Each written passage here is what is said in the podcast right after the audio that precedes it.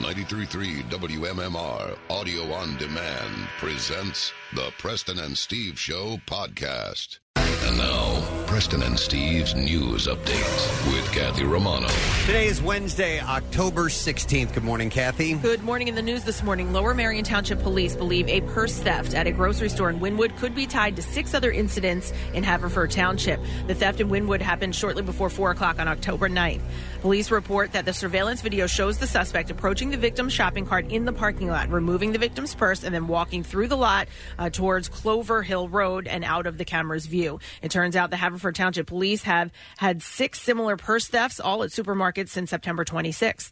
The suspect in each incident is wearing a full black burqa with her- their face covered. Police said the suspect's vehicle is a white Cadillac SUV with a PA registration. The SUV was used during one of the thefts in Havertown. Uh, the registration is listed as stolen, and people in the SUV were seen switching out registration plates at a nearby store after the theft. Anyone with information is asked to contact Mm, police. This looks like the work of the purse bandit. Well, you know what? Um, I, I've kn- a couple of people that I know uh, has had have had this happen to them. Getting clipped the same way. yeah, getting the, the purse. They didn't have their whole purse, but um, the wallet. I get, you know, I get the purse. You, you go to the store, you put it in the shopping cart. The purse maybe is open, whatever. And and her, I guess her purse was opened, and the wallet was in plain Ah, view, and yeah. they just snagged the wallet from her. A mother is accused of shooting and killing her husband and their two young children inside a Philadelphia home. Authorities have identified the suspect as 28 year old uh, Demira Jones Alcinder. She is expected to be charged with the triple murder. A neighbor called police after hearing gunshots around 10 o'clock in the evening on Monday in the 6300 block of Harriman Street in Tacony. According to authorities, a 38 year old man was pronounced dead at the scene. A 10 month old infant and a four year old girl were taken to the area hospitals. They later died of their injuries. Police are uh, also found the 28 year old woman at the scene with a self inflicted wound to her head. Police believe that Alcinder shot all three of the victims, then turned the gun on herself. Police said she confessed to the shootings while in the ambulance on the way to the hospital. Homicide Captain Jason Smith said the mother legally purchased the weapon just before the shooting. A family member said Alcinder was distraught over relationship issues with her husband. The argu- argument may have been over child support payments. Philadelphia Police Department Acting Commissioner Christine Coulter said some of the officers cried at the scene as they were overwhelmed at the thought of the baby and toddler being shot. Those officers are being offered counseling services. Horrible. Yeah, awful. The Cherry Hill Public School Board has voted to change its policy on school lunch debt as it works to find a solution to encourage delinquent parents to pay up. Uh, I don't know if you guys remember, but we talked about this uh, when they first enacted this rule. Uh, they revi- the revised policy allows students who have outstanding lunch debt to choose a hot lunch from the meal of the day menu, but no a la carte items. The latest rule prohibits students with $75 of overdue meal fees from participating in activities like the prom, extracurricular activities, or buying a yearbook. Uh, even with more lenient changes, parents are disappointed. Uh, they're saying that their children are being punished for the parents' lack of payment. Under the previous policy, Cherry Hill Public School District students owing more than $10 would only be allowed a tuna sandwich. Once a $20 debt was uh, uh, was brought in, the students uh, would not, I'm sorry, once they got up to a $20 debt, uh, the students would not receive any food from the school at all, although they're saying that this was not really enforced. If they're in the rears, Kathy, do they still have access to the wine menu or no? I don't think so. No, no wine menu. By the way, what if you don't like tuna? You know, I mean, Yeah. I, like, I- that- Then you I gotta pay your thought the bill. same Doesn't sound thing. very appetizing. Maybe it's a method something of little more torture. generic, like Yeah. chicken or. Well, that's what they changed. So now you get you can choose from the meal of the day, and it's a hot lunch. It's not a sandwich. It's swordfish. What if I don't like swordfish? the superintendent says that this new rule actually breaks from state policy, which requires that meals be withheld. There is an outstanding lunch debt of fifteen thousand dollars in the school district, with an opening uh, an operating budget of more than two hundred million dollars. In order to collect, the school principal and guidance counselor will reach out to parents by letter requesting payment. If the debt isn't paid within ten days, the administration will make a phone call. If the debt reaches seventy five dollars, they'll hold an in person meeting. The administration is also suggesting that families sign up for free or reduced lunches. the lifestyle president is Luca Brazzi. Mm, Yeah, send him in. All right, in sports this morning.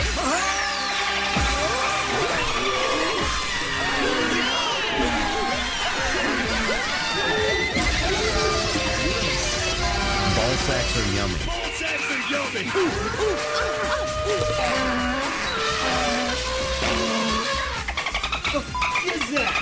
The Flyers lost to the Flames last night in Calgary. What the f- is it? Michael Frolik opened the uh, with opened the scoring just a minute 35 into the game with an unassisted goal. Uh, Matt and Niskanen. Niskanen. What- Niskanen. Niskanen, There you go. Uh, scored his What first the goal fuck is this? as a Uh, flyer five minutes into the third, but that was the only goal they were able to score. Before the game, the team announced that they have signed forward Chris Stewart to a one-year, one-way contract with an average value of seven hundred and fifty thousand dollars. Stewart was available for the Flyers game against Calgary and will wear number forty-four. The team wraps up the road trip through Western Canada tonight with a game in Edmonton against the Oilers, and the puck drops at nine thirty. In the American League Championship Series, Garrett Cole held the New York Yankees scoreless. Jose Altuve hit a home run, and the Houston Astros won 4 1 yesterday in Yankee Stadium to take a 2 1 series lead. Altuve and Josh Reddick homered early off Yankee starter Luis Severino, while Cole pitched seven strong innings to win the 19th straight decision. Game four in the best of seven playoff is scheduled for tonight, but that could change. The weather forecast calls for a substantial storm with heavy rain and wind all night in New York. And in the National League, the Nationals scored seven runs in the first inning and held on to beat the St. Louis Cardinals 7 4 and advanced to the World Series with a four game sweep. With the win, a baseball team from Washington, D.C. is headed to the World Series for the first time since 1933. And that's what I have for you this morning. Thank you very much, Kathy. Welcome, friends. It's a Wednesday morning. Kind of feels like a Monday to us, but uh, and and we w- we shall treat it like a Monday because we are going to reveal that we have a new word of the week prize this week. Only three letters. It's another trip to Los Angeles. How the hell do we get How do these we trips? do this? Uh, it's so- amazing. Yeah, and this is too. It's a, it's a premiere of a movie uh, uh, based on a book that I'm about halfway through right now. It is the premiere of Doctor Sleep. How you liking the book? I'm really liking it. A really lot. Yes, interesting because I you am. know uh, you, you go back to the Shining territory again. You know, does it have the the, the chops? So I just finished The Shining, and then I figured I should go right into this book because it's a continuation Yeah. of the character Danny Torrance from from The Shining as an adult, Yeah, and it's it's way it's nothing like The Shining. It's, Okay. it's a completely different uh, um, uh, feel to the whole thing. But I'm really enjoying the book so far. Very And cool. I, I'm a King fan, so.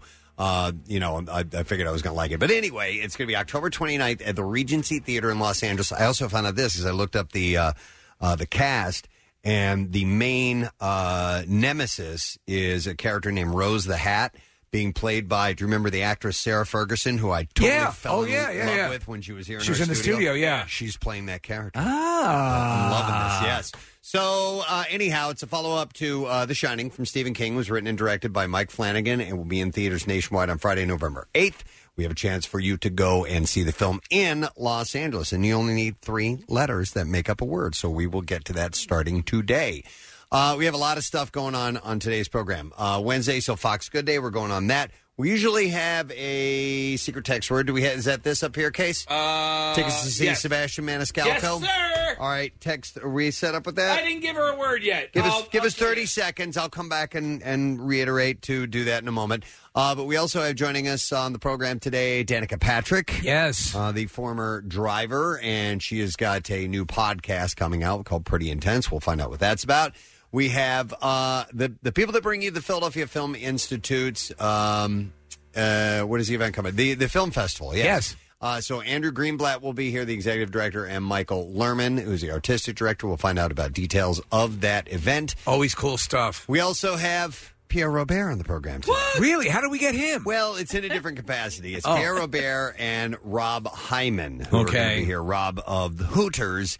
And they are part of this uh, Walk of Fame induction ceremony that's coming up. We'll give you more details on that uh, as we get a little bit uh, little later in the program. So we also have Stanley's Tavern stopping by today Oh! because the Thursday night huddle, uh, the Bud Light Premium, uh, pl- Bud Light Platinum Thursday night huddle is tomorrow night. So they're bringing in some food and they'll have some giveaways for you, which I will have the opportunity for you to win very, very soon. So these things and more are taking place. I love it. All right, we're good to go with the secret text word now. So uh, Sebastian Maniscalco is going to be performing at the Borgata. Uh, and this will be on June 21st. It's a little ways off, but why not win the tickets now? It's a 5 p.m. show. Text the word secret to 39333. We will send a word back to you, and later on we'll ask you to call in with that word. If you're the designated caller that does that, then you win the tickets. That's how it works. And we'll grab a random text or two, so a couple of different ways to win. Pretty good stuff. So we're going to take a break. We're going to come back in a moment. I uh, got some entertainment stories I want to run by you, as well as a stupid question to do some giveaways. Uh, if I can find out where the commercial button is here, somebody cleaned up around What? here and everything's moved around. and we can't find anything, but anyhow, we'll we'll figure it out in a little bit. Stay with us. We'll be right back. Like what you hear? You can see it too. Check out Preston and Steve's Daily Rush on Xfinity On Demand. Diamond jewelry doesn't have to be expensive. Have fun buying jewelry for someone you love and don't hate the price you pay. Feel the difference online at IHateStevensinger.com with free shipping. Buy real diamonds from a real jeweler. Steven Singer Jewelers. That's IHateStevensinger.com. Back with more of the Preston and Steve Show podcast. All right, let's start by getting you something for free. I have a stupid question this morning, and the question that I have concerns angles. And here's your question The angles of a triangle add up to how many degrees? 215 263 WMMR. The angles of a triangle add up to how many degrees? Uh, 215 263 WMMR. Call right now. Let's see if you know the answer. Today's birthdays, Wednesday, October 16th, include, we'll start with the oldest on the list, Angela Lansbury. Still alive? Murder She Wrote, yeah? Uh, Yeah. She doesn't know it, but she is. She- no, she's- super talented. Yeah, yeah. Always watch that with my mom. Uh, Murder She Wrote? Yeah. Okay. It's one of those things that you can put it on. It's like it's like Columbo. Any type of whodunit. It's Mm-hmm. innocuous. You know, it'll it'll kill time. But she goes all the way back. She used to be a real screen siren. She, Yeah, was, she was a, a babe, An Yeah. attractive woman. I remember her from uh, Bedknobs and Broomsticks. I love that movie. When I was a little kid, yeah. 94. Actually, years that's old. also the name of a porn movie, Preston. Various things that will be used in this film. yeah. Yeah. And now we're going to try a broomstick. Right. God. Not the broomstick. Not the broomstick. Ah, the broomstick. That's guy. Uh, Tim Robbins uh, is 61 years old today. He came by for a visit several years ago. Was he playing in a band at the time? Is that why he was think he here? was, yeah. Sellersville, I think. is where he was Yeah. playing. yeah. It was- I Yeah. just looked it up. It was July of 2011. And Adrian Semed was his lead guitarist. uh, that was a great interview and a lot of fun. Uh, he plays guitar. If you ever uh, saw the, the movie Bob Roberts, uh, he was he plays a, political a candidate? singing politician in that. Yeah, but he he plays and, and sings and does that whole thing. He's a very nice guy. Sixty one today. Suzanne Summers. Oh wow, Chrissy from Three's Company. I loved her too. Uh, yeah, I was a fan, Uh, and I know you were a huge Yeah. Three's Company fan Yep. all the way around. I was so. actually just talking about the um, John Ritter story and when he passed away, Jack Yeah. Ripper. Yeah. And uh, yeah, no, I, this show I used to watch with my dad. Yep. There you go. See, a lot of the uh, influences what you watch with your parents. You know what my favorite episode was when somebody was in the other room and they overheard. Overheard somebody it. say Oh, that something. one's great. They got them all confused and uh, everybody didn't understand. Hey, Preston, that episode was such a success. They did it for every other episode. I mean, Oh. if, if every episode could have been cut off at the knees if someone said, "No, I said turkey." Right, right, exactly. Oh. oh, you Oh, misunderstood, okay, yeah, yeah. and uh, would have cleared it all up. But you know, it was it was a funny show, and they actually ran s- disclaimers before the show would start. It was considered. that is how archaic it was Yeah. back then. The idea that a man was living with two women Yeah. and the Pretending whole he premise was gay. he had to pretend he was gay in order to live there. Otherwise, they the the landlord, Mister uh, Furley. Roper at the Mr. Roper, Roper, yeah. I'm sorry. Yeah, Mr. Furley was second, but Mr. Roper was not going to allow it. And uh, that's, that's how far we've come, folks. So uh, she's 73 today. Kelly Martin, who was uh, Becca on Life Goes On, she also had a turn on ER as well. She's also in uh, the Jamie Kennedy movie Beverly uh, Malibu. The way he plays the ro- the white rapper, the kid who's uh, Malibu's Most Wanted? Malibu's Most Wanted, The Hmm. classic. She's in that. She was nominated for that. Oh, yeah. She is uh, 44 today. Uh, the great flea, Michael Peter Balzari of the Red Hot Chili Peppers. I didn't know that was his full name. Yeah, is Wow. uh, 57 years old today. Uh, Hmm. Super he's awesome. talented. Yeah, I love it. My my son Carter has recently discovered what a talent Flea is. He's Oh, like, my God. dude, he goes crazy on stage, Also to be to be that kinetic as Oh. he's playing and to be with that precision. talented, Yeah. of a musician, and be able to, like you said, kinetic, be that crazy uh, on stage. He's he's awesome. He's a 57, and and you you'll see him pop up in a movie every now and then. In uh, there's a movie called Boy Erased. It's about Yes. gay conversion therapy. Yeah, yeah, yeah. He's one of the people that's counseling, No you know. kidding. Yeah. I didn't realize that. Uh. I was Huh. like, whoa. I, th- I'm pretty certain of that. Nick, you, can you Yeah, fact check that on me, uh, for me, please? Because I, th- I thought I saw him. He's uh, 57 today. Bob Weir, the great Bob Weir of the Grateful Dead. So I'm not a uh, a massive Grateful Dead fan. I appreciate them, but I appreciate Bob Weir's daughter. Yeah. Who, uh, Oh my God, Monet. Her Instagram. yes. Uh, she is an attractive young lady. You know what I do like about her is, uh, as far as her Instagram post, she is very attractive. She doesn't overdo. No. She doesn't try too hard with the sexiness that I see. Mm. That's some what we girls want from do. our Instagram model. Yeah. Yeah. Don't oversell it. Yeah, don't because overdo she is it. sexy, so she doesn't have to do That- me, You know, if you spread notice- leg photos. All my shots are just Yeah. candid. I'm just Yep. sitting there having tea or something, and I, I let the natural sexiness come through. Yeah. Well, Casey, not the spread like, but I mean the pouting lips and the hear you. whole. Yeah. She doesn't oversell it. I, I I like what she does on Instagram. Preston Elliott approved. We, Monet need- we Weir. need one of your uh, stickers for you with your thumb up. That's right. oh, and it's Bob Weir's birthday too. Oh, yeah. Oh, Yeah, him yeah. too, You yeah. remember him? He wrote some songs. Uh, he's seventy-two. Did you find out about Flea? You were right. Yeah, Oh, boy okay. erased with All uh, right. Lucas Hedges. I Yeah, thought that was him. All right. Uh, CF Fred Turner, bassist, singer, Bachman Turner Overdrive. Yeah, he is uh, 76 years old today. They were a, a, a staple on Yeah. rock radio for a while. This and you ain't seen nothing yet. And yeah, and and plus they had they had ties Bachman Turner Overdrive did with Mountain and ISIS. no, not Heist. I want to say the Guess Who. I, I I forgot. There's there's like this incestual uh, run. Yeah, of these yeah, yeah. bands I know what that- you're talking that about. BTO was part of. So, but nothing to do, as far as I know, with ISIS. But you know who What a goof, wasn't right? in Bachman Turner Overdrive? Oh, Who? Hasselhoff. Oh, Ah, of course. So he may have been directly tied Rat to ISIS. prick. I don't Yeah. know. He's 76 today.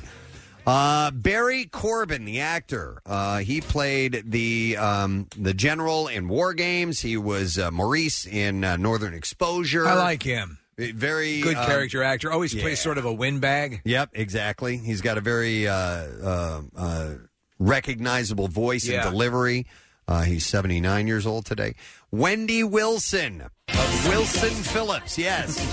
Daughter of Brian, sister of Carney, niece of Carl and Dennis. Yes, yes. uh, what, what, Game of Thrones. She begot, yes. she begot uh, Wilson. Rocky. Yeah. So, but she's uh, 50 years old today. I always thought she was pretty cute. I did as well. Yeah. So happy birthday to her. I- Uh, th- th- th- you want to talk about a guilty pleasure? Wilson Phillips. Let your Wilson Phillips flag fly. Yeah, today. yeah. Boy, that's a terrible picture of her. Get it off here. I just said she's cute. That's not. Oh, a cute my picture. God. All right, and then the last birthday uh, is local fella Bryce Harper. Oh. Ah. Bryce Harper turns 27 years old. happy today. birthday for him with his former team going to the World Series. Oh my God! Yeah, I It's know. got to suck. Yeah. It's got to suck. and I mean, and to just have a crappy season altogether. Yeah, Yeah. just You know, overall. it's that's the nail in the. Now the coffin. money's good, obviously, and It's that can okay. help. That serve as a buffer, but uh, They had a baby, right? They did, yeah. Okay. And, and listen, I think he's going to make Philadelphia his home for a long time, and I think next season will be better. And that's the beauty of baseball. There's always next season. Uh, and we had, you know, maybe this season was a disappointment, but this was fun. Bases loaded and one out.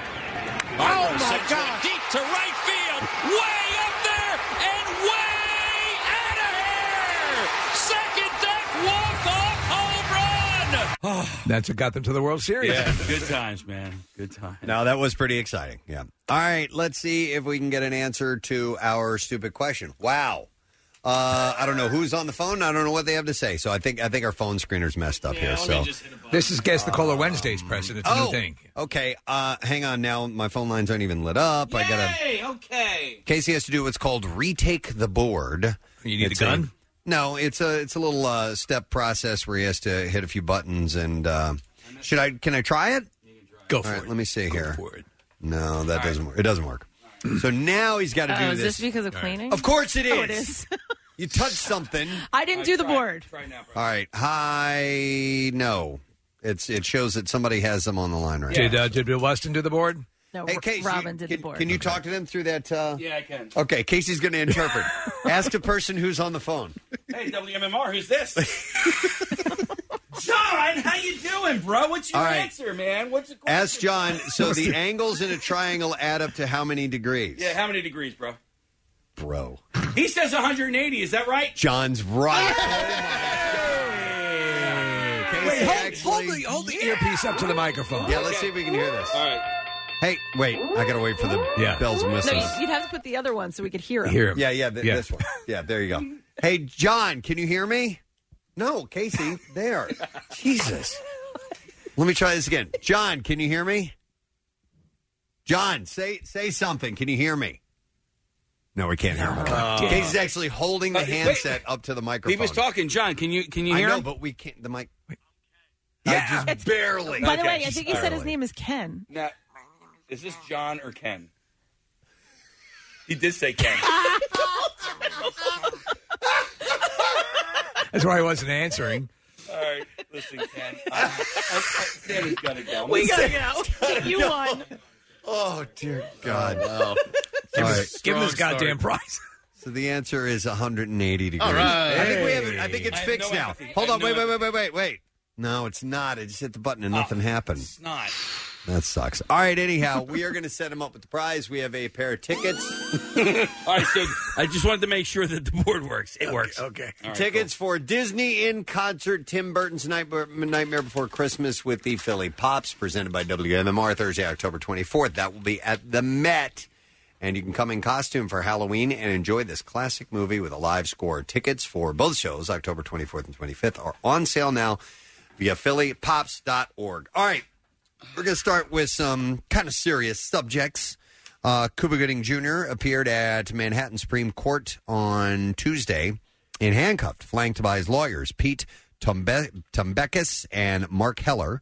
Uh, the Oscar winner pleaded not guilty to new charges in his sex abuse case. Remember, we co- covered that before we went left for the weekend. I was watching Mark Heller's press conference. Ah, your lawyer needs to look a little more put together when he gets in front of the. ca- I'm watching this guy like Really? Mr. Uh, Gooding will have his day in court, and everyone who's accused of this will be brought to justice. He just, I mean, um, right? I, yeah, I saw it on the national news last night, Steve. He looked like a, a cartoon character. Right. Uh, Mr. Gooding, of course, you remember him from his wonderful films like Radio, where he inspired us all to overcome. Uh, he was facing charges of forcible touching and sexual abuse in the third degree. One woman came forward over the summer accusing uh, Cuba of grabbing her breast in a Manhattan bar. A second woman came forward recently accusing him of pinching her buttocks without her consent and making sexually suggestive remarks to her at a New York restaurant last October. Uh, or, uh, it says uh, it says last October 6, 6 2019. I think they mean 2018. Uh, Gooding Jr. is now facing a four count indictment. On Tuesday, his team asked the court to nix the two new charges and proceed with the first set to trial. Uh, their request was denied. I'm trying. I'm having a little bit of trouble understanding. Are they actually adding on charges as we go along? Well, they want to, and and they, they yeah, apparently that's what they're Can doing. you do that? Don't you usually t- traditionally separate. focus on one case at Wouldn't a that- time, That, would be separate. or right? like everybody? Yeah. Uh, so anyhow, the prosecutor filed a motion for a hearing in which a uh, it's called a Molyneux hearing, Yes. in which a defendant's conduct is used to establish a pattern, even when charges are not filed. So exculpatory. Yeah, and according to the district attorney's office, 12 additional women have come forward with stories about Gooding Jr. that they say establish a pattern. Do they say he's gropey or um, It doesn't say. a little bit more provocative? Is he any uh, s- like sexual molestation outside of the groping? That I don't know. All right. Heller said he's outraged that prosecutors are moving ahead with incredulous cases. This is an incredulous case, and we will defend Mr. Gooding to the best of our ability. Uh, the next hearing is, someone keep me from falling over? has been set for December 13th, by the way. I, honestly, it it helps to have a lawyer that presents nicely. Yep. Uh, so Felicity Huffman reported to prison Oh, on Tuesday. Ms. Huffman is totally committed to filling out her 14 days and paying her debt to society. She's serving a 14 day sentence for a role in the uh, college admission scandal. Felicity Huffman, this is according to. She already a- planned a prison break, Preston. A representative for the actress said in a statement, Felicity Huffman reported today for sentencing at Federal Correctional Institute in uh, Dublin, California. Uh, Ms. Huffman is prepared to serve the term of imprisonment Judge Talwani had ordered as part of the punishment she imposed for Ms. Huffman's actions. Do you think she gets out a little bit early? Yeah, probably. Time, Uh, her time served? She'll begin serving the remainder of the sentence Judge Lawani had uh, post im- imposed one year of supervised release with conditions including 250 hours of community service. When she is released, the statement added, referring to Boston federal judge uh, Talawandi's order last month. A source tells people she's ready to face the music. They said she's embarrassed and just ready to get this behind her. She wants to serve her time and move Look, forward. it's two weeks. Yeah, I know. uh, all right. I mean, come on. That's still a lot for somebody who's not used to doing jail time. I, but I hope she doesn't get out early for a two week sentence. And then I met Felicity Huffman. and my life changed. We made an agreement that we'd meet at a tree in Thousand Oaks, California. They were going to tar the license plate factory, and that's when she made a bold move to bribe the guards. That's right. And uh, do their Yeah. taxes for them. Mm-hmm. and a half in. She helped the warden with his SAT score. So anyhow, they are apparently they're the the family's trying to uh, just you know I think so. Listen, uh, of all of them, at least the way she's been presenting herself, she's been totally. Uh, she comes across as embarrassed and contrite, so uh, she'll do her time and then move on. My guess is she'll be back, you know, acting and yeah, doing what she does best. I agree. In a recent interview with ET, Jennifer Aniston admitted that she I would- was a big fan of Friends. well the con- uh, admitted she was considering joining Instagram because it allowed celebs to control their own narrative. And on Tuesday, she made mm, her musings a reality by joining the media platform, actually crashing her page temporarily due to all of the ex- all of the excitement. I watched it. I'm I'm not watched it. It was a static picture. Why would I watch a static? I looked at the picture, and uh, was it the one of her and all her castmates and friends? Yes, it is. She was soon back up and running, uh, but users reported other issues, and many being shown a page that read, Sorry, this page isn't available. And many hopped over to Twitter to share their frustration. But her first post was a selfie with all five of her friends' co stars. Everybody looks pretty good. Yeah, yeah. I'm wondering when this picture and where they were, you know, when this Just was fairly taken, where they recently, were. actually, from what I understand, uh, she's got her show that's debuting on Apple TV. Yeah. Uh, and uh, so it's a good time to tie all this in together. It's uh there so you know um like The Office and some of these other shows have Yeah. had like these resurgences. Friends on- has on- as well, right? So, but there is a major backlash.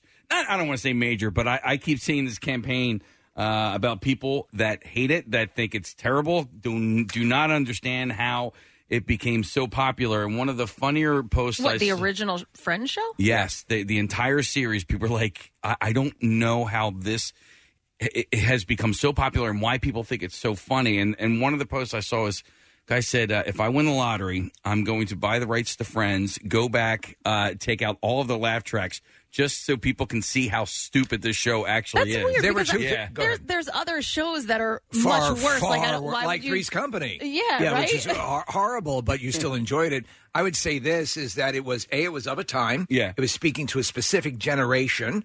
Uh, it was also doing it with a, an accomplished cast of comedic actors. Sure, the writing was pretty sharp, and it was must-see television. We were compelled by law to It watch it. Must see TV. The one thing on that show that I never got and uh, it bothered me was uh, was Phoebe and the guitar and Smelly Cat. Like people loved it though. Oh, yeah, God. I know. I- but see, Did you like- love everything Alf did? No. But see, I still watch Friends and like it. Yeah. You know what I mean? Like I could understand going back and watching Three's Company and not laughing anymore. But Friends, I still laugh at the jokes. Oh, there are some shows that you uh, and you even when you were watching them the first go around, you knew they were pretty bad, but you just enjoyed them, you know. And and but, but uh, Friends, I think is is a sharper show. I agree. I agree. That was one of the funniest things I remember seeing on, on TV one time was when uh, Chandler was trying to hide the fact that he was dating Monica, and Phoebe was trying to call him out on it and pretending that she was coming on to him. And this Right, right, most right. awkward, I laughed my ass off at that particular scene. Good stuff. I thought there were some great moments on that show, uh, but I didn't watch it religiously. Uh, I didn't watch every episode. Some people were, you know, it was like you said, must see TV. It was appointment television. You Yes. had to watch it. You couldn't miss an episode. But you know, um, th- hey, listen, they're, they're- she's and Jennifer Aniston's doing great, and this with this one post of this picture got her 7.1 million followers. That and you know, so it's good promotion for her show, her new show. Yep. So she had written, and now we're Instagram friends too. Hi, Instagram. She captioned the post in which she smiles alongside Lisa Kudrow, Courtney Cox, Matthew Perry, David Schwimmer, and Matt LeBlanc. Also friends with Aniston is her ex husband, Justin Thoreau. And he was one of the first to comment on her inaugural post, and he wrote, and I quote, woot woot, hashtag first. Wow, they How do about love that? each other still. Mhm. Woot woot woot. That's like they say in Shelbyville. What? What? uh, and become one of the hundreds of thousands who quickly followed her. And now it's uh, 7.1 million, I believe. I like uh, David Spade's comment. He just writes, uh, "Crap, you can't even see me," uh, as if he were edited out of the photo. Nice. Thoreau was uh, one of the uh, few profiles that she followed in return. So, Well, uh, that's nice. Yeah, I mean, but he she'll- did take the time to write woot woot. She doesn't follow us yet. should probably start off that way, but uh, yeah, who knows? If only she'd follow us. Yeah. Oh, it's not working, Case. Great. We were going to play the which which. Oh, jeez. Nothing is What- working. How did they clean the board with a hammer? No, we use Q-tips. Q-tips attached we to hammers? specifically didn't like hit any buttons or unplug anything. Or you did. But- or it push did. buttons and, had lesbian love on the board. Casey's trying to fix this so that we can hear that wonderful sound effect, but it's going to take a little while, so I'll move on. I Uh, bet you other shows can play woot woot. Okay, now the board just disappeared on me. uh, everything's shut down. I wonder if we're even on the air. Are we right on now. the air right now? Oh no, Marissa, can you go into the other room and just kind of give us a thumbs up? Let us know if you can hear us on the. I think things would sound On different in our the radio waves? headphones if we Well, were this on is the air. longest emergency broadcast signal of all time. Right. It's uh, literally the board, it- which is normally lit up with all kinds of crazy Okay. blinking lights, is, is now dead. All right, now it came back on. All right, Yeah. yep, we're good to go. Marissa says yes. We're still on the air. Congratulations, guys. All right, so Baby steps. Gwyneth did Gwyneth again as she addressed a crowd of fellow A-listers gathered to celebrate at L's Women in Hollywood event on Monday in Beverly Hills. Quick question. Do you get the sense she's living her best life? Oh, yeah. Oh, without question. As an event honoree, Gwyneth Paltrow gave a speech, while many other honorees gave inspiring, if slightly staid, speeches about what it means to be a woman in Hollywood. Yeah. Uh, she took a different route. I'm a man in Hollywood. No. The Goop boss confessed that she hadn't prepared a formal speech because she said, quote, I'm drunk and I'm just uh, the lame old white lady here. She totally gooped it. Uh, to be fair, she also did say some other things. She said, I may succeed at it and I may fail, but I had this incredible passion to try to move culture forward in a different way Huh. and create a space online where we could help women eliminate shame. Shut the.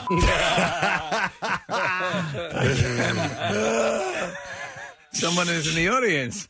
Uh, the Mark actress Summers was there. encour-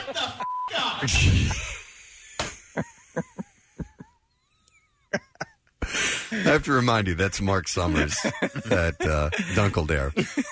Uh, but one more time, if you don't mind, please. Shut the. He's in the audience.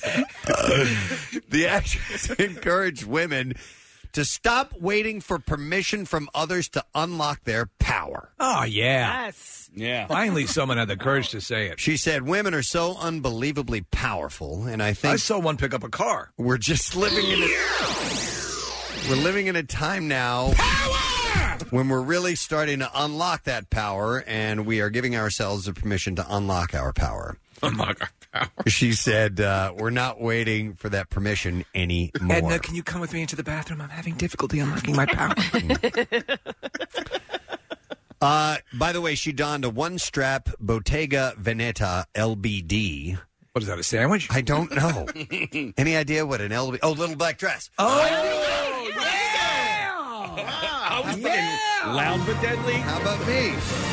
Preston scores in the fashion department.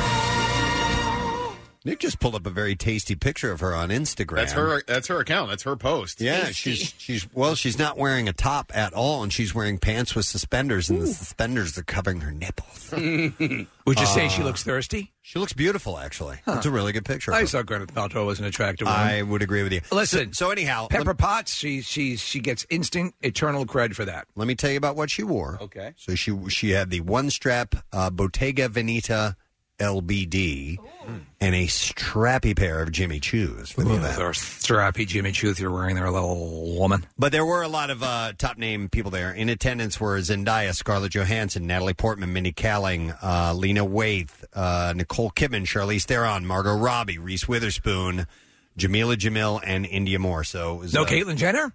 Uh, no, Larry Nation, it's great to be here. not at that event. I'm sorry. did you wear some strappies? I too? did. I wore some strappy Jimmy Choo's, but I had to nail them to my feet because I have a size 18. strappy, don't you think? Nail him. like a horseshoe. Absolutely. Yeah, yeah. I had to. Yeah. I go to Jimmy Shoe's blacksmith. it's great to be here with my little black dress, which is not so little because I'm 6'9 and 300 pounds of m- rippling muscle. I guess she was there. I didn't know about I was that. Hmm. Oh yeah. Uh, let's see. What else do I have for you? Okay, good news. Miranda Kerr has welcomed her second child with Evan Spiegel, and her third overall. She This is said, wonderful news if I knew who they were. "We are overjoyed." at the- Well, she has a child with uh, her ex Orlando Bloom. Oh, there you go. Yes, So oh, the if you model. remember her. M- Yes, of course. Now I do remember. She said, We are overjoyed at the arrival of Miles and so appreciate everyone's kind words and wishes during this special time. Uh, they shared with People magazine, We couldn't be more excited to welcome our beautiful son into our family. Uh, Kerr and Spiegel already share Hart, uh, who is one year old. I'm and so glad somebody finally married Schmiegel. uh, Kerr and Bloom have uh, Flynn, who is eight years old. Are, are there? So they're apparently okay. So they're. Um, it's an amiable split, right? I guess so. Don't really know. Yeah. But um, uh, they got a new baby in that household. All right. So, very little information on this, but Mama June has pleaded not guilty to felony cocaine possession, What if they stick her in the same cell with Felicity Huffman? according to court documents obtained by the blast. Uh, Mama June and her boyfriend, Eugene Gino Doak, did not reportedly appear in the Alabama court, and they're facing one year in jail. So you remember Preston? So uh, to make some quick money, they sold off everything in the house. They w- basically went online. They had this house, and they were selling everything, like lighting fixtures and everything. Yeah. They they sold the house for I think one hundred and twenty thousand dollars without a quick sale, without ever getting it appraised. Finding out only later that it's worth two hundred and fifty thousand. Right. Um, I- I mean, just the absolute dumbest. m- Every every life move. That's why I think even Honey Boo Boo, whatever her real name is, is now under the legal care of her own sister. No kidding. Yeah, yeah. Wow. Um, so real quick, Steve, your dad's name is Gene. Yes. Is is it G E N E? Is it Eugene or is it just straight up? It's Gene? just Gene, yeah. Okay, all right. So, and my my older brother is Gene. Well, uh, you know Gene Junior. Okay, but But I I'm did- G- I was supposed to be Gene Jacket, but they I did grow up with a with a guy whose name was Eugene, but we called him you E. Gene. call him Gene. Yep. Yeah. Mhm. Mm-hmm. I, I mean, honestly, if my name is Eugene, I would go by Gene. Probably. Eugene is a very nerdy sounding name. It can be. the name of Rat Boy. It is. Uh, Charlize Theron, Nicole Kidman, and Margot Robbie are going inside the Fox sexual harassment scandal that brought down Roger Ailes in the new trailer, which came out for Bombshell. Uh, and in this uh, trailer, Kidman's Gretchen Carlson urges someone has to speak up, someone has to get mad. You In guys res- see it? I did not yet. It's pretty amazing. John She Lith- looked- and John Lithgow as Roger Ailes. Oh my God! Did they put a lot of weight on him? They sure did. And I mean, he did a great job as Winston Churchill, and Yeah. so, but he's a chameleon. And but all three of the women actresses do an amazing job at, at looking like they are supposed to look like. But John Lithgow as Roger Ailes is, uh, it, and Steve, I couldn't help but laugh because I'm thinking about your impression of him. Wait.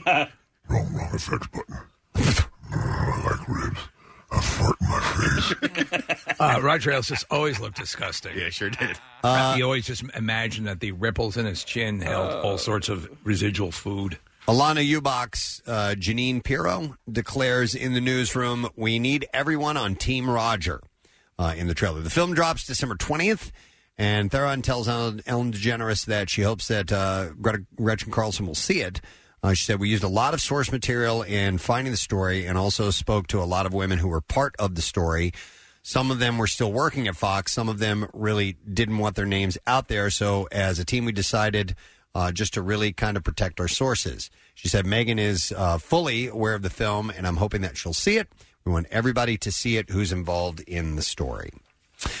Excuse me. I'll tell you what's going to make an interesting movie if they ever do is Ronan Farrow's book. If that, if they ever get that source material, I mean, if they can, someone buys that, that's going to be wild. Well, I got a little tidbit on that if you want. Uh, Harvey Weinstein apparently hit up Woody Allen to help ti uh, hit to for help to take down Ronan Farrow, according to his new expose, Catch and Kill. Now, Farrow and his father have been estranged for years. Allen's adopted daughter, Dylan Farrow, has accused him of sexual assault. The Charger Brothers supports both Allen and Weinstein deny wrongdoing. Farrow, of course, was one of the key reporters who broke the story that eventually led to Weinstein being accused of misconduct, including rape by dozens of women. Now, Farrow is also credited helping instigate the Me Too movement, which activists and Allen himself have cited as the reason that Allen lost out on a multi multi film multi million deal with Amazon. In Catch and Kill, the book, Farrell writes Weinstein seemed to want a strategic playbook for squashing sexual assault allegations and for dealing with me. Uh, and apparently, Weinstein had asked Woody Allen, How did you deal with this? Uh, but Allen declined to get involved. Not very well. According to Farrow, he said, Geez, I'm so sorry. Good luck. Uh, Farrow Nice talking to you. also claims that Weinstein tried to hire intelligence firms to squash the story. Listen, Javi, I can't talk right now. I'm rehearsing my scenes for Captain America.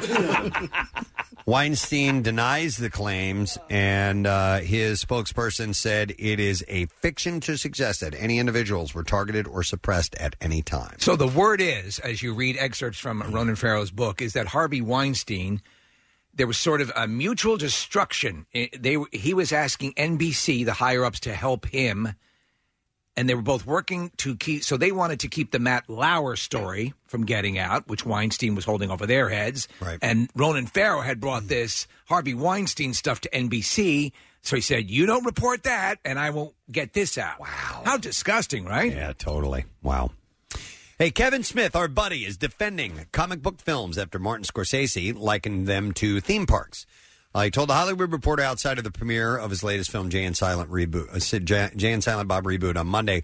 He said Martin Scorsese is a genius, but to be fair, my entire film career, even prior to my film career, he's been pretty much saying the same thing about action movies. Uh, he also argued that Scorsese has done a superhero film. He said, "For my money, I think Martin Scorsese made the biggest superhero movie ever, which was The Last Temptation of Christ. Don't get much bigger of a superhero than Jesus. he beats Superman and Robert Downey Jr. every time, so maybe Martin is bending on that territory. So he's kind of poking at him a little bit. Yeah, you know, I, I and I we, we had uh, Mark Maron in, and and you know, a couple people have gone on the uh, the offensive against superhero films. I I think, to me, I liken them to our um, y- you know, to to our our pop culture law, the, the way um, uh, Camelot and all that stuff is, and and uh, you know, the the class. This is this is a lot of this stuff. Like the Western is is an American art form, and and, and to me, if you can't find good emotional filmmaking in Endgame or a, a number of the Marvel movies, uh, you're not paying attention. But I also understand if you just don't get it. Yes, and and the wrong thing to do I is know to what you just mean. try to convert someone. and Yeah. it- it's it's not going to go. But for us who and we love it clearly, Yeah. there's a lot in there. I, I'll take the scene where um, Ant Man shows up at his house in uh, Endgame, Yeah. and his daughter is older, and he meets her at the door. That is, an, am- or when Tony Stark's daughter wants the cheeseburger. You know, at the end, those are emotional scenes. They're Listen, well done. It's a really, really small scene in Endgame where It's the uh, quiet moments just as much as the, in fact, less than the big action. Yeah, well, like Black Widow when she's talking to Captain America and, and they find out where, where Hawkeye is. Yeah. She loves that guy. Like Yeah. uh, like not it's not her husband or boyfriend, but like it, she loves him like a brother and he's not doing, you know, right he's he's doing bad things and it's breaking her heart. Th- I mean, that was just it was a wonderfully acted scene, but the th- and, I- and I'm with you. Like I, I'm not I'm not I'm not going to defend No, no, if why you I get it, you love- don't, I yeah. love it and and and the same like and listen- I love Scorsese. and if you don't like it, then that's fine as well. Yeah. So this uh, Jay and Silent Bob reboot, they, they're doing a movie tour. So I guess it's in theaters for a day or two, and then they're taking it out on the road. Uh, and they're in Philly on November seventh um, at the Philadelphia Film Center. But the night before, they're in Pittsburgh, and then the night after, they're in Boston. So, Case, I don't know if you have had any conversations with Kevin, but They probably hasn't. He does, probably doesn't have a lot of time in- during that tour to come in. He makes time, man. He Does he? Yeah. Well, all right. He likes being on the radio. Okay. I mean, he, he really, really. a enjoys Thursday, it. November I hope he can get him in. He's awesome. I have more superhero news. Uh, Carnage is being joined by Shriek from the Marvel Cinematic Universe in Sony's upcoming Venom sequel. They're making a Dominated second? deadline. Yes, they Yeah. are. I didn't even watch it. I watched part of it and I just kind of I checked that. I didn't hate it. That's part of the reason um I think that you're getting a little bit of blowback from uh from some of the superhero stuff is there's so much of it now. Yeah. It used to there was a time where I would not miss any one of these movies Yes. that came out. But now I'm missing a couple of them here and there just because there's so many of them. It's, the same happened to me with the with the CW stuff. Is Yeah. that I, that, that I had to start? There was an overload, and I get it. There's a glut of these now. Uh, Venom t- has grown on me. The first time I saw it, I thought, okay, all right, all right, and then um, uh, then I began. Mm-hmm. It did to- well. Yeah, it, did made very well. 856 million at the Oh, box office. all So right. on a There you hundred go. million dollar budget, so it it it was a success, no yeah. question. Yeah, I didn't mind it. And there was another one that Uh, It's- got it's picked. actually funny too. Case, would you agree with that? Yeah, Yeah. yeah, absolutely. Um, but also Dark Phoenix, I didn't hate. I don't. Did anybody watch that yet? I have not yet. I've heard nothing but bad about it. I didn't mind it. I- Okay. I, I really didn't mind it. You know what I can't stand though? I can't stand t- a half hour of cities lifting off their foundation. Is that You in don't it? get- no. I, I- you know, we're You just don't I get got that. it. This Yeah. thing. Look at the power. Oh my God, the Yeah. buildings Right. are flying. Stop it. Well, anyhow, uh, they're going to do another one, and uh, those characters are going to be in a Carnage and Shriek. Uh, and you know what? We'll move over to the uh, yeah, we'll move over to the clips if you guys are. And yeah, I, well, we've had to make some concessions here to make these things work. We've had some technical issues this morning. In Jojo Rabbit, a lonely German boy living during World War II discovers that his single mother is hiding a Jewish girl in their attic. In this clip, Sam Rockwell talks about the inspirations that he used for his character, Captain Klenzendorf. No, I watched Brando and the, the Young Lions. I watched Oscar Werner and Ship of Fools, and um, you know, just did, just worked on it phonetically. But I kind of saw him as more like Bill Murray with a German accent, or Walter Matthau on Bad News Bears. It was, that was kind of my model for him. This is special. I Is can't this a wait for this. comedy? Yes. Get out of here. Yeah, and uh, Taiki Watiti plays uh, Hitler, and it looks hilarious. I, I think that Taiki took um, Hitler and made him funny. Okay. I love Sam Rockwell. Man, we were so close to getting him in the studio I one day, know. and they had to cancel the, the trip. Sucks. He is so good at, at comedy and, and drama.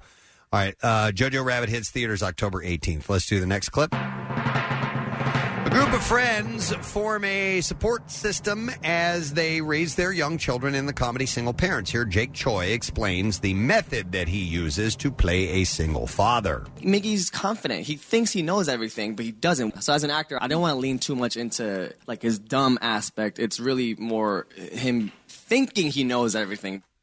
Play you.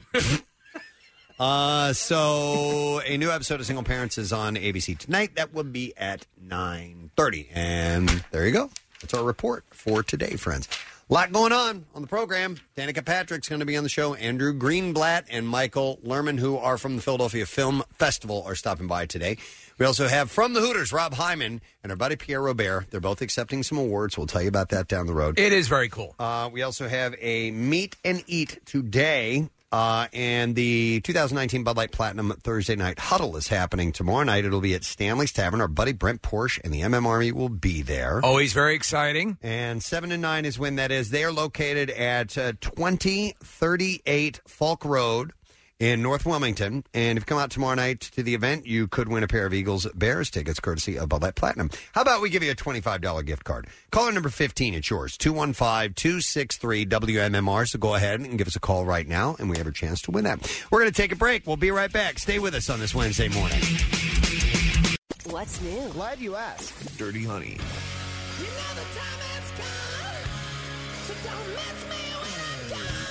Shine down. Ghost. New music. More of everything that rocks. On 93.3 WMMR. Hey, can I plug my gig on Friday? Oh, Saints headed back out on the road.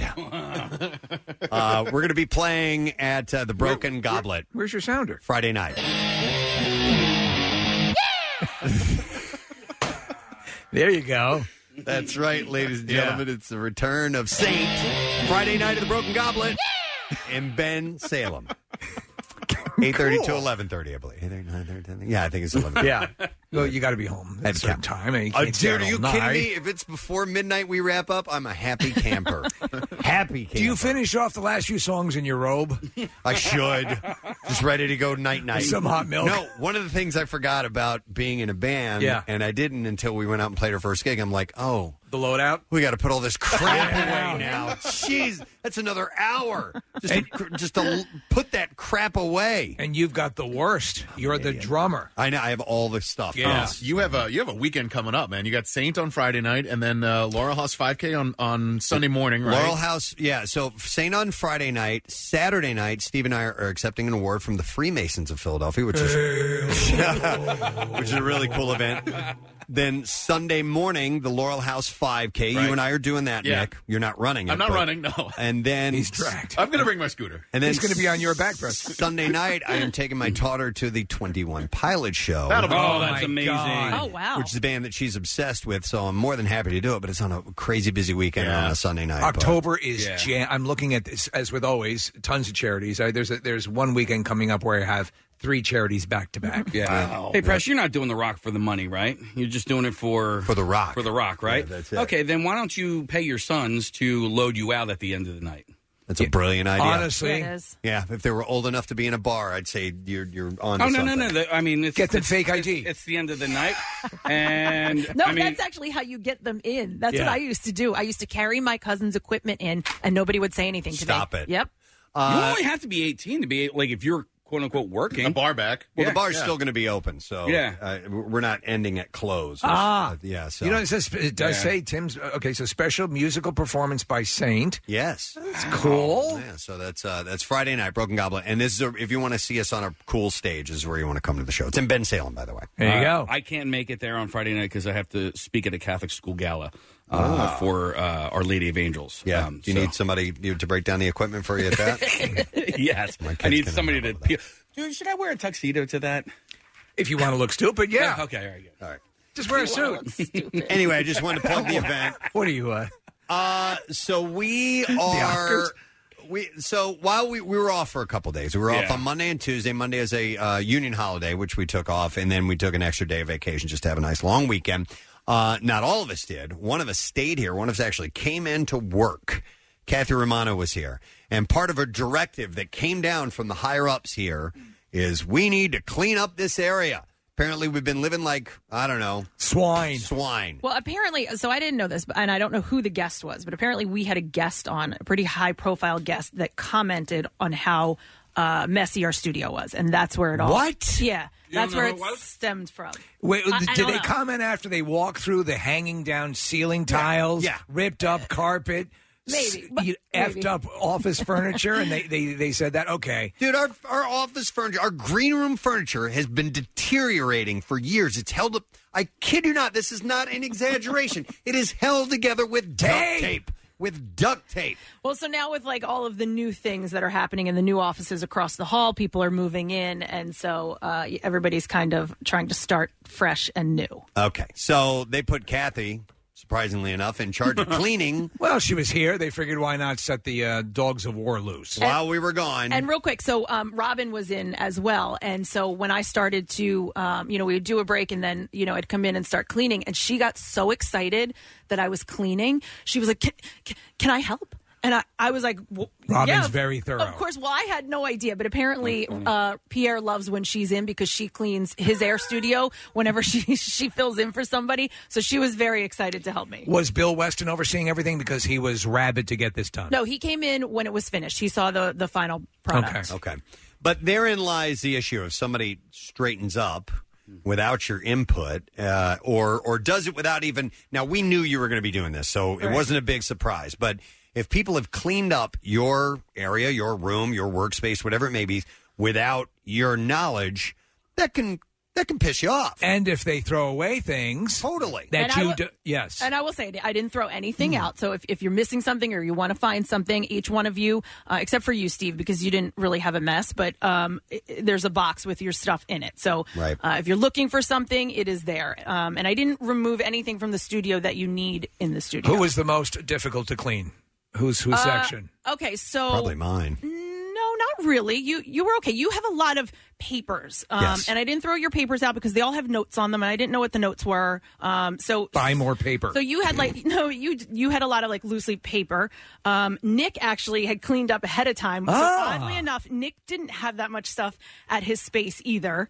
Uh, Steve, you had a couple of spills that you probably didn't know about. They were like under equipment, so uh, I cleaned that up. Hmm, didn't know that. Casey had the most things and stuff. And um, Marissa, which I don't think she knew because I don't know if she turns her monitors off, but it looked like someone threw up on Marissa's stuff. Like Really? there was yes, it might have been the spilled coffee, but it was like on the screens. It was like she on had the a back big of time them. spill last Yeah. week. Yeah, and I bet Oh. it was from that. Um, it might have been from that. Yeah, yeah. yeah. And Yeah, so- drywall all over the place. And a lot of times we, when we're aroused, we'll we'll Yeah. Yeah. you know And then we'll go the- it ends up on the We screen. use her area. the dust situation in here was like out of control in between the monitors like Now on the that console. I've known That because was- my view from here, I can see uh, a few gaps, and I've noticed like loads of dust bunnies in there. it was uh, i mean it, it was pretty satisfying cleaning it Now I know that as a parent, we threaten to do this, but have never had to follow through on it. Which is, if you whatever is left on the floor, I'm throwing away. You know, if you've told time and time again, clean up, clean up, clean, and they don't do it, okay. That's anything else. I'm going in and I'm throwing it all away. Parents always say that. And Have you- we- you've never done it? Never actually had to do that. I'm sure some listening have or have had their parents do that before, where they've gone and thrown like important things to them away just to just to get rid of them. And I'm certain that's happened before. Where's my diabetes medication? Threw it out. Uh, let me go to actually, yeah, let me go to uh, Alejandro who wants to comment on something like that. Alejandro, good morning. Alessandro. Alessandro. All right. What's up, man? Uh, so my dad does this thing where he'll clean the house, and he's pretty good at like he's pretty anal about cleaning the house. I'll be honest. It's disgusting. And he he will put stuff away, and it'll disappear forever. J- He puts it away and it disappears, or he throws it Yeah, away. putting away. Mm, Now he claims he doesn't throw it away, but we're pretty sure that whatever he cleans up, he throws away because we'll never be able to find it ever again. I think a lot of times uh, that is the excuse that people will use. They'll say, I, I put it away, but what they really mean is they threw it, Throw it away, away. Yeah. And hope that you never follow through on looking for it. listen i definitely do that at home oh it's i think it's in a i put it in a box in the basement And you- you Oh, know my you threw God, it away. I throw, I throw everything away at home wow yeah. So didn't you tell Casey that you put his stuff in no, a box? listen. I listen. I knew that Casey told me he, he said I'm going to be angry uh, if anything gets thrown away. I specifically did not throw anything of Okay. Casey's. I didn't throw anything of anyone's away. It, All right. it is all in a box, W- even if it was like a loose leaf piece of paper. I did not throw it out. Here's an interesting text says we have a coworker we call the rearranger ranger because she's constantly moving stuff around a common area and throws everything away if it doesn't belong to her. It's infuriating. Well, yeah, if they're throwing stuff away that's not theirs. So let me ask you this dynamic, Preston, because over now in sales, if uh, they have stuff that goes up over the wall of their cubicle, uh, they can actually be beheaded. No, they can actually No. they can get in trouble. So Yeah, they're not allowed to have anything personal hanging. So, what if you work in a situation though where you are in a cubicle and this is not as austere? My guess is all of this will relax eventually, but right now they just want it to look pristine. Um, and you work, and the person's cubicle next to you has all sorts of stuff that sort of comes over into your area. Right, right. I did see. I went back before that that memo was issued. Yeah. I, I did see a couple of people had taken uh, face pictures, yes, or, or cardboard cutouts of faces, and had them like from just from the eyes up, nose up, over their cubicles, Like Okay. Kilroy was here. Yeah, like Kilroy was here, and it was it threw me off for a minute because I thought somebody was peeking over, looking at me. And Don't you uh, think? I think in a way. uh, Listen, I understand both sides of the coin here. I know that you want it to look professional and so on and so forth, but we are radio. We are an entertainment deal, and I think there should be a little bit of of personality, orderly but not sterile. Right. I mean, that's the thing. Antiseptic. When it- you don't when- want to look like a, like a halfway house. But listen, there the the stuff that was here, there were so many pint glasses and cups filled with cha- the change, which I, I still have your change, Steve. Um, oh, you can donate that to uh, whatever you want. to. okay, all right. Um, and then like pens, we we had like nine hundred pens in here. It it just was not necessary, and it looked uh, messy. And we have some uh, organizational items coming, so we have some pen jars that I'm gonna or uh, you know, Pen like jars? containers that I'm We gonna use- put over there, so you can put your highlighters and stuff in it. we use the pens as treat for treats for Jackie Bambit. Come here, Jackie. So you can chew I use on them it. as stir sticks, don't yeah. you? Yeah, totally. Chew toys. What happened to Star my, sticks and uh, I use chew my toys. Sharpie as a- as a Who star handwrites anymore? What happened to my pen cup that was right here that I use every single day? Uh, your pen cup with 900 pens is in your box Okay, where's my box? uh, under your desk. Okay, which is in the dumpster. Do I have a desk? I don't have a desk. I have Yeah, in the cabinets. Yeah, I have cabinets. I don't have a desk. There should Okay. be an area underneath yeah, there. underneath. Under, under your workspace. I thought you had a desk. Yeah. It's, it's under there. Here's a text that says, My wife will throw away clothes out in the front yard if I leave them on the floor for over a day. yes. A day. On the f- in the front Dang. yard? I'll throw them out of Oh, the That's house. a little austere. Oh Listen, I, I know somebody who got divorced because his wife was such a a, a, a a neat Nazi, and it turned into it was a huge battle every single day, and it was like I I mean, it was honestly, it was like two cars just kind of like you know, Colliding. colliding, and, and revving, and, and who was Yeah. gonna who was gonna push and who was gonna A move. battle of the wills. because you know her thing was like you know how much i this annoys me why would you leave socks on the floor because I like, know it annoys you. but and then his thing was like but like it doesn't bother me so like uh, and it's just socks A- and it was it, and then he couldn't take it anymore i mean it was like little things like that Wow. socks on the floor a plate in the sink a bit you know what i mean and then he was like dude i can't take it anymore like i, I can't be married to this person So here's the deal. My my wife is up on her floor, yeah, Yeah. the third floor because we have we have a uh, um we as uh, with you, Preston, we sleep in separate bedrooms. This is- with- Our schedules are, are erratic, so um she can have her room the way she wants. I do not like clothes on the floor; it drives me out of my mind. Hmm.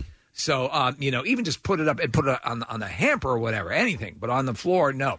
Uh, so she, but she can do whatever she wants up there, and I do whatever I want. What was that? Uh, we, we had a clip of uh, when Bill Weston would see a a, a, a plate in the in the sink. Oh, Walking it was on uh, walking on- sunshine. yeah, Oh, the yeah. record scratch. And- and, yeah, so Yeah, that's- yeah, Bill- It's a great day here at Beasley. Yeah, Bill would be uh, making his way through the office. Walking and- down the hallway, everything freshly painted, fresh carpet tiles. And now I'm walking by the sink. it just ends. You should have ruins his day. You should have seen Bill's face when he came in, into the studio to see it for the first time. beaming. Like it's the I'm hap- gonna have to go spank it. he- it's the happiest he's ever been with me. I think in our however many years we've been here at MMR, he was like, "It- "It looks great." I mean, if somebody needs a sugar packet, they can just leave the studio and go get it. Kathy, it's no secret that I never really liked you, but today, totally, one hundred percent. Yeah, his Bill doesn't hang on to stuff or have clutter. You know, like a blow dart gun behind his door that's been there for 15 years. I saw him walking down the hallway with it. With the I'm like, blow dart where are you gun? going with that? It's a I mean- cool blow dart gun, though. I have to give him that. But you know, he has walls that he's allowed to hang things up on. I'm, I'm not allowed. Not to hang, anymore. Well, I, I was just in his office. He has a freaking picture of uh, Cole Beasley in a Dallas Cowboys uh, uh, Seriously? uniform. Yeah, well, he used to be a wide receiver for the Cowboys. Now he's a receiver for the Bills. But and Oh. Bill grew up in Buffalo, Right. so he's a Bills fan. But like, I'm like, well, you're allowed to have things on, the, but I can't have pictures of my kids on the uh, on this little. But it's not about the pictures of your kids. This is what was explained to me: is that it, it's hanging on like the the sales area. It can't be in plain view. So I I took Casey's pictures of his family. I obviously did nothing with them, uh, and I put them on the inside of your cabinet, so they're still there. You can Yeah. open it up. I, and you and you also you, it's like a school locker. You put a picture of my Oh. of my cat in, on the in the inside as well. Oh Jesus Christ! I put. Which I want this I out in found, the open. I found a few things It's uh, a that I fully left nude for everyone. picture of Sarah Clayton. But this is a lot of people don't know that Casey, you rescued Sarah Clayton. I did. oh, uh, by the way, thank you, Kathy, for keeping the uh, the photo of Rockstar Rob underneath my desk over here. I think it's All his right. prom photo. Let me go to some uh, some calls here and people who, who would clean up without your permission. I'm going to go to Mary. Hey, Mary. Good morning. Hey, good morning. Hey, you're on the air, Mary. Go ahead. So, my dad growing up, um, basically, we called him the Terminator. Mm. and when he would clean, he would put your things out on his workbench in the garage, which we referred to as death row. If you didn't know that it was missing within two weeks, it was gone. And uh, my uncle used to own these sports adventure shops that sold the pool tables. I had like five of those really nice neon lights that I always wanted to hold on to for when I had a house. Okay. Finally bought the house. They were in storage up in the attic. I went up to get them. They were like 300 bucks a piece. He had thrown them all out. Oh my God! All of them? Yep. All five of them. Oh. So let me ask you something. Quick question, Mary. What was his area like? What was his personal space like? Was it totally organized, or did oh, he? Absolutely. Okay. Absolutely. 'Cause I don't- He was I- in the military. All right. Well, then it makes sense. I hate the hypocrisy though when someone's all worried about your crap and their area is is a mess. I love Now I couldn't. I couldn't accuse him of that. All right. I love the name Death Row though. Death Row. If they put it if- if it's on there for a certain amount of time, it's gone. The worst is when my, my, my dad. So my dad wasn't totally organized, but one time we had a uh, a garage sale, and I mean he. I don't know. It's it's like when a gambler finds out they're a gambling addict. So he Preston, I had just gotten a a, a an archery bow like a week before. Yeah, he sold it. No. he sold it. Oh my god. Oh yeah. What? If Jace doesn't play with something for like a week, it's it's going. Oh It's out. Going where? Where does it go? Uh, Trash? No, I mean, well, it depends on. yeah, It goes with other Toy toys to a farm and runs around with other toys. It depends. Like I'll pass it down, or if it's trashed, it gets thrown out. Yeah. Here's a uh, text from Dawn uh, in Voorhees says, I- "I've done it twice. Told my son if he didn't clean up his toys in his room, I was going to give him give him to somebody who appreciates them. Give him a full week with constant reminders. End of week, it was worse. So I made him uh, help me pick it all up, the large plastic toy box, and then I made him help me."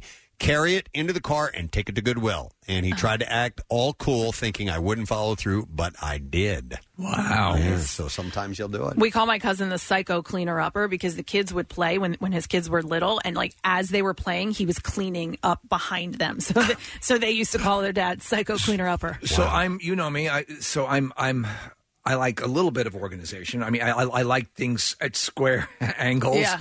Uh, I, I guess that's an OCD thing. So I, I can understand a little bit of that, but uh, I, I like things. I like things organized. You know, but I'm not. I'm not crazy. Some people are just. They're not even living. They're so actively cleaning that they're not just relaxing. It's just Romano. too much. uh, I'm going to go to Donnie. Donnie, good morning. Hey guys, Gadzooks. Gadzooks, what's up, buddy? Uh, when I was like 14, I think uh, my dad gave me the ultimatum of uh, clean up your room or I'm coming through with a trash bag. Okay.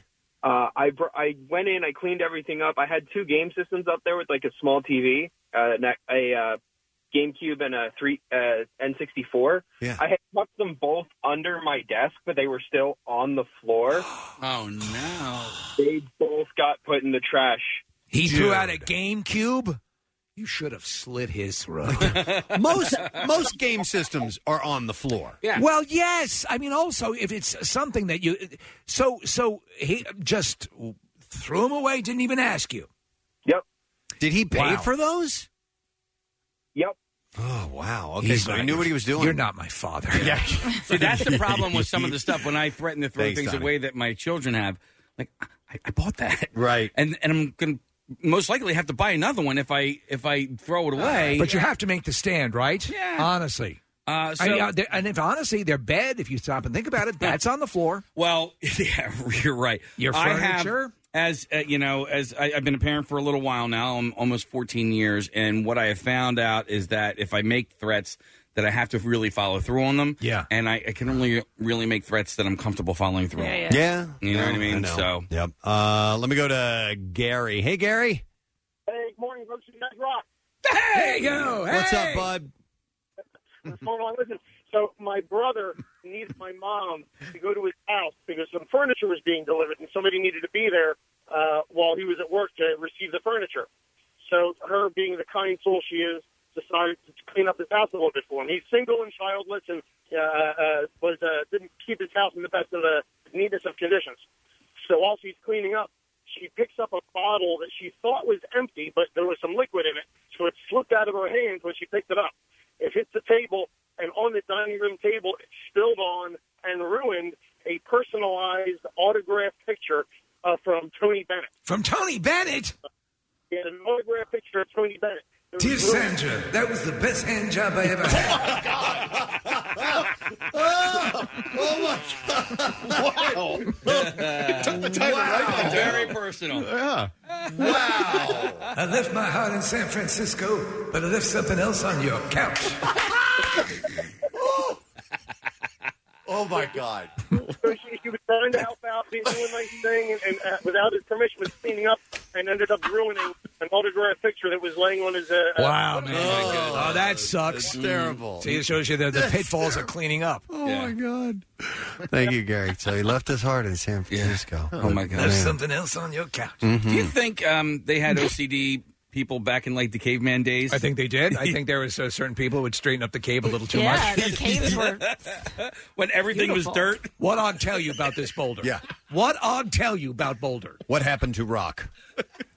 you never really stop dusting. No, no, this And that's all it was back then was dust. Yeah, that's it. Therein lies the problem. Dust would be considered property at that point.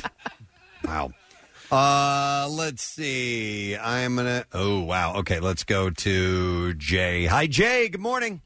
You guys rock. Thanks, man. What's up, bud? So this is going back into the '80s. Remember the top sticker books you Uh, used to have to collect? yeah, yeah.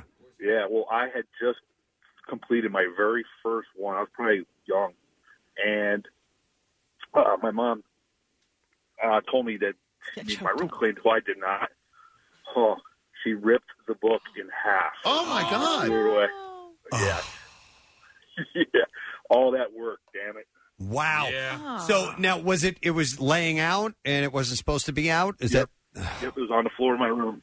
You should have See, marched there into her room and tear up her picture of Tony Bennett. that? Um, but it- listen. But if here's the deal, and and if if you've been told multiple times, I'm not saying that's necessarily Jay's case, but if you've been told as a kid multiple times, you got to clean this up, you got to clean this up, you got to clean this up, and they don't. If you don't clean it up and throwing it away, then you got to make good on that. But something that was like meant something to a child or they worked hard on, like I would never destroy that or throw But that but out. to th- Preston's point though, if you've gone to great lengths and given every out possible, if you don't follow through, then right with you with Jason, Yeah, listen, you I would- have to have a point at which they realize there is a there is an inevitable consequence to ignoring this. Sure, but I would never destroy something that he worked That's on. I why- mean, that's something that that we teach him is you don't, you know, you don't touch other people's work, you don't, you Right. know, mess other people's work. Yeah, Um, you don't tug on Superman's cape. But that's exactly so. Don't make that threat, you know, don't- because Right. again, you have to follow through on that threat. Uh, here's a text says uh, we call the cleaning lady at our office the tornado. when she dusts our cubicles, all of our stuff is knocked around and rearranged, and she also knocks our headsets off their chargers so we can't have meetings in the mornings because the juice is drained from them. Uh, people don't bother bringing in many decorations or personal items. I walk into work and it's, oh man, I got NATO'd. Once every two weeks, Preston, we have a woman come by the house and does the the, the, the clean. You Yeah. know, the stuff that and um, we have a weekly clean. at right? our So house. so she she comes by and she is so good. Like if there was a penny on the floor in the corner, she will Put it like back. dust on it and put it back. Like I mean that level That's of good. precision. It's really Oh, ours gets everything is put away in a drawer. There's a movie, and I can't remember what it is, but like the woman finds the hairbrush in the kitchen, in with the you know the eating utensils because the cleaning ladies just put everything Just away. throw it somewhere, That's yeah. like mine. Everything is put away in a Okay. drawer, so you have to go searching for whatever you're missing. Well, that's what we're doing around here because Kathy came through, did a little clean We job. got NATO'd. Was this yesterday? Uh, it was Monday and Tuesday. It took two days. We got Romano'd, yeah. Someone needs to take a picture of the uh, wild floor tile design or the carpet tile. Oh, it's uh, I had nothing to do with the carpet design in our new green room. Yeah, they ran out of uh, the carpet tiles they were using in our green room, so they just grabbed some spare ones from somewhere else. So like three quarters of the room is. I'm hoping they're going to change that, I- right? Chuck They better. thinks that that's just a temporary solution. I think it is. really hope so. It's like a little trail. But All I right. really want to It know really who is. this high-profile celebrity was that came in. And, and I, I don't know. I I'm ha- I curious have about no that idea. too. Yeah, I I'm don't quite know. curious about that. All right, anyhow, we have a new pristine, clean office. We'll see how long that lasts. Uh, but we do need to take a break. We're going uh, on Fox Good Day this morning. So Yes. we need to do that and come back and do the bizarre file. Uh, we also have a few other guests. Danica Patrick's going to be on the program. Rob Hyman of the Hooters is stopping by with Pierre. Yeah. Uh, at the end of the program, to talk about this uh, very cool Walk of Fame ceremony that's on the way. So we'll take a quick break. We'll give away a twenty-five dollar gift card uh, for Stanley's Tavern, who are hosting the 2019 Bud Light Platinum Thursday Night Huddle tomorrow night. Brent Porsche will be there. Call number 16 at 215-263-WMMR. We'll set you up with it. Don't forget, they're at 2038 Falk Road, North Wilmington. We'll be right back. Here comes the MMR. Hang with Marissa Magnata tonight from 5.30 to 7.30 for Oktoberfest at Dilworth Park. Open to guests of all ages, enjoy live music, activities, and seasonal fare. Visit DelworthPark.org for details. Join Jackson tomorrow morning from 9 to 11 for the 14th annual tent sale at Quadratech in Westchester with interactive Jeep displays from top industry vendors, the latest gear, and special pricing and open box deals on Jeep parts and accessories. Details at quadratech.com. Tomorrow night at 10, Jackie Bam Bam hosts the Vampires, Sex, and Ghosts Haunted Tour through Old City. From Grim Philly, rated the number one ghost tour in Philly by TripAdvisor. Info and tickets at grimphilly.com. 93.3 WMMR. Everything and everywhere that rocks. President Steve Show on this Wednesday morning. Going live on Fox Good Day in about 15 seconds, but uh, just a heads up on uh, the weather. We're going to get rain today, starting around lunchtime, and then later on tonight it's going to get heavy. Very uh, big storms coming. They say the evening rush is going to be very Why Preston problematic. Streve and Ho- uh, Str- Streve. Who's Streve? It's a new name. He's a Swedish guy that just joined the show. Hello, Steve. Hey, I'm Stream.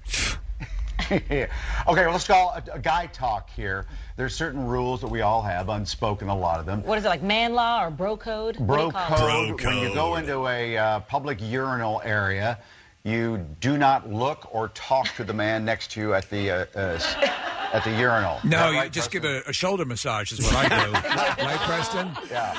Always. When I'm when I'm when I'm uh, going, Preston will come up behind and just massage my shoulders. Oh my goodness. You really can't talk? Like you just don't can you Uh. talk but not look? Well, don't look down. If uh, if you don't know, and now it depends. At a sporting event, sometimes you'll talk to the guy next Yeah, to you. yeah. About, Well, yeah. about what's going on at the game or whatever. So if you're in Uh-huh. a packed bathroom like that, sometimes guys will talk while they're doing their business.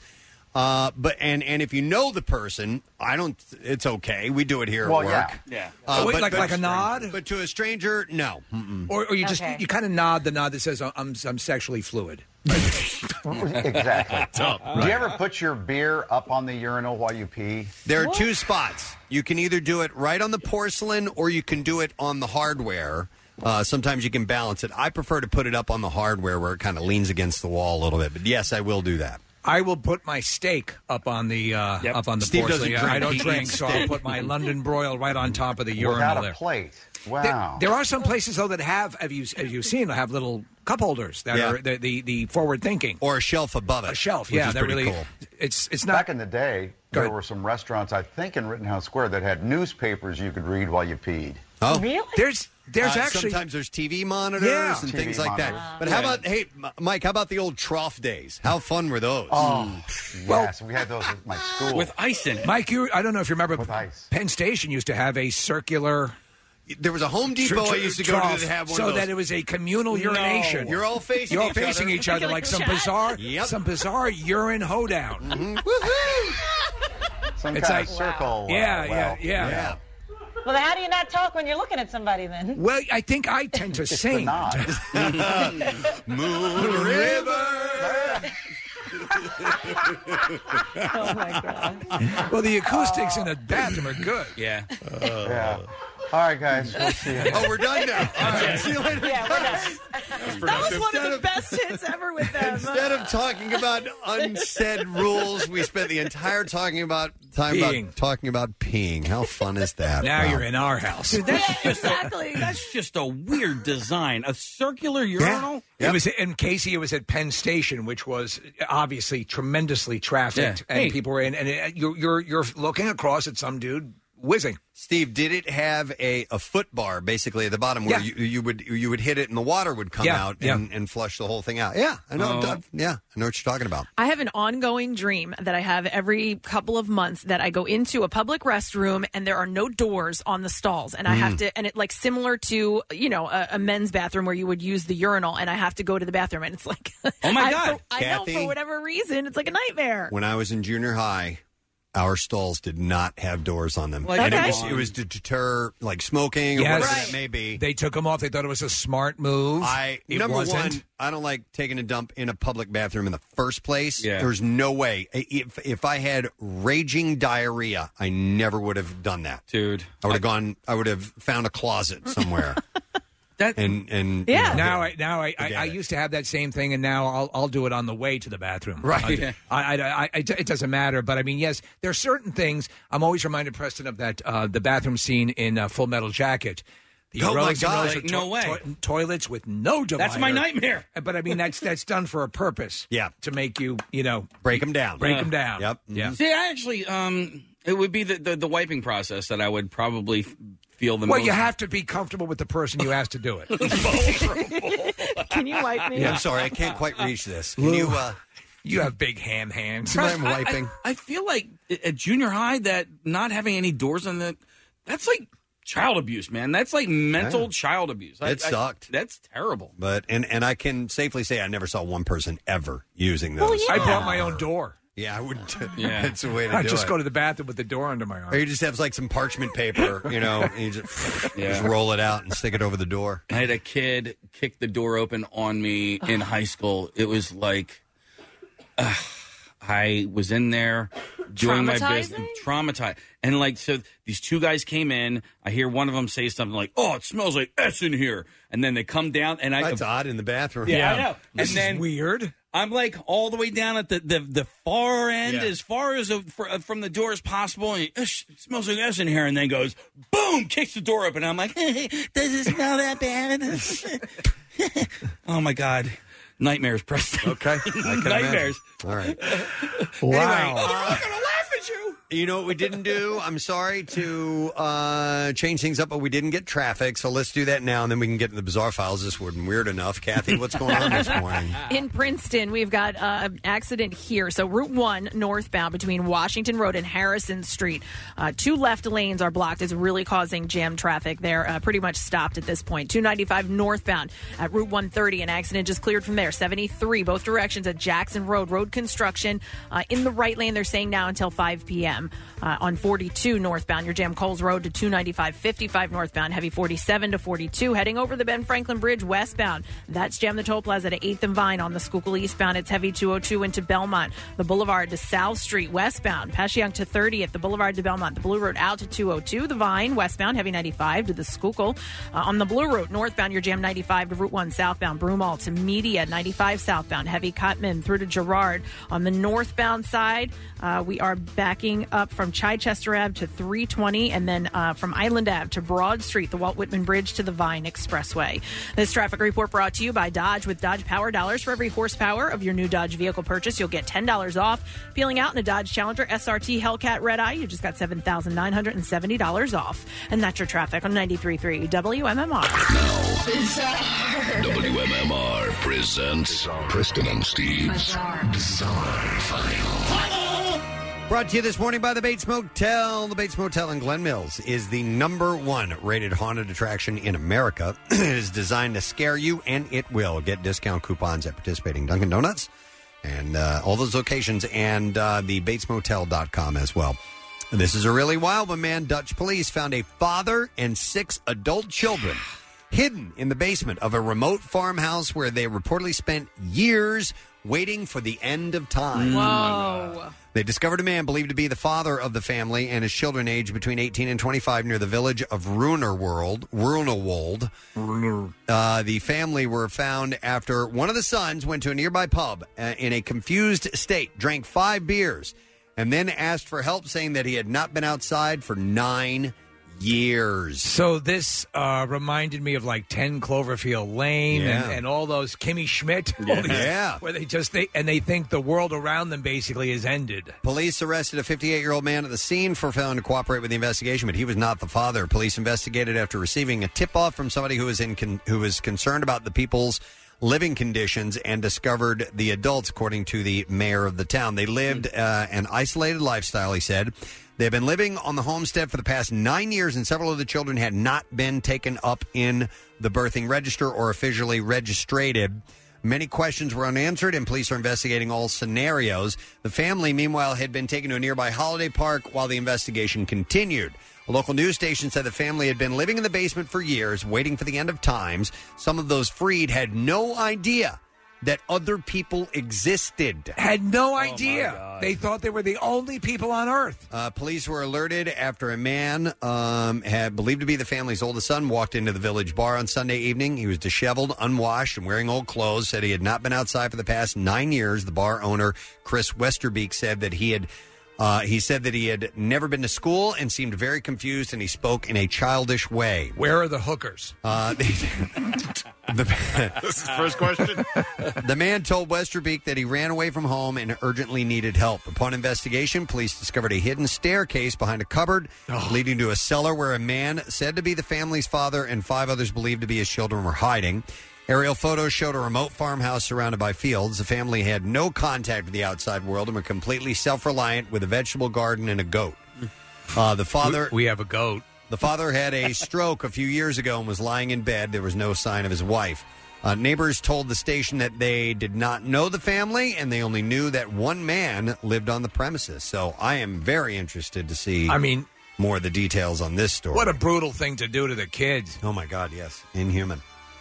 Three employees at a North Carolina, speaking of inhuman, Yeah. uh, the North Carolina assisted living facility were arrested after police said they ran a fight club with elderly Oh, residents with dementia battling it out against each other. Yeah. These are insane people.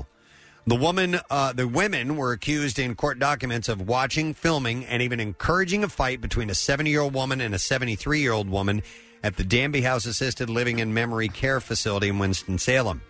Marin, uh, Marilyn Laddish McKee, uh, Tanasia Yvonne Tyson, and Tanisha Deshawn Jordan were each charged with assaulting disabled persons. Police announced their arrest Friday following an investigation into a June complaint of elder abuse in the facility. During the filming of the fight, one of the combatants was heard yelling, Let go, help me, help me, let go, as McKay, Tyson, and Jordan continued to watch. At some point, one of the staffers told the resident to stop screaming, bitch. Uh, Danby House said Mm-hmm. That's in a the kind of care you want for your grandparents. in a statement that uh, McKay, Tyson, and Jordan were fi- fired in June when managers were alerted to the situation. Well, they're they're going to prison. They should Mm. God. go to prison for that. We'll see what happens.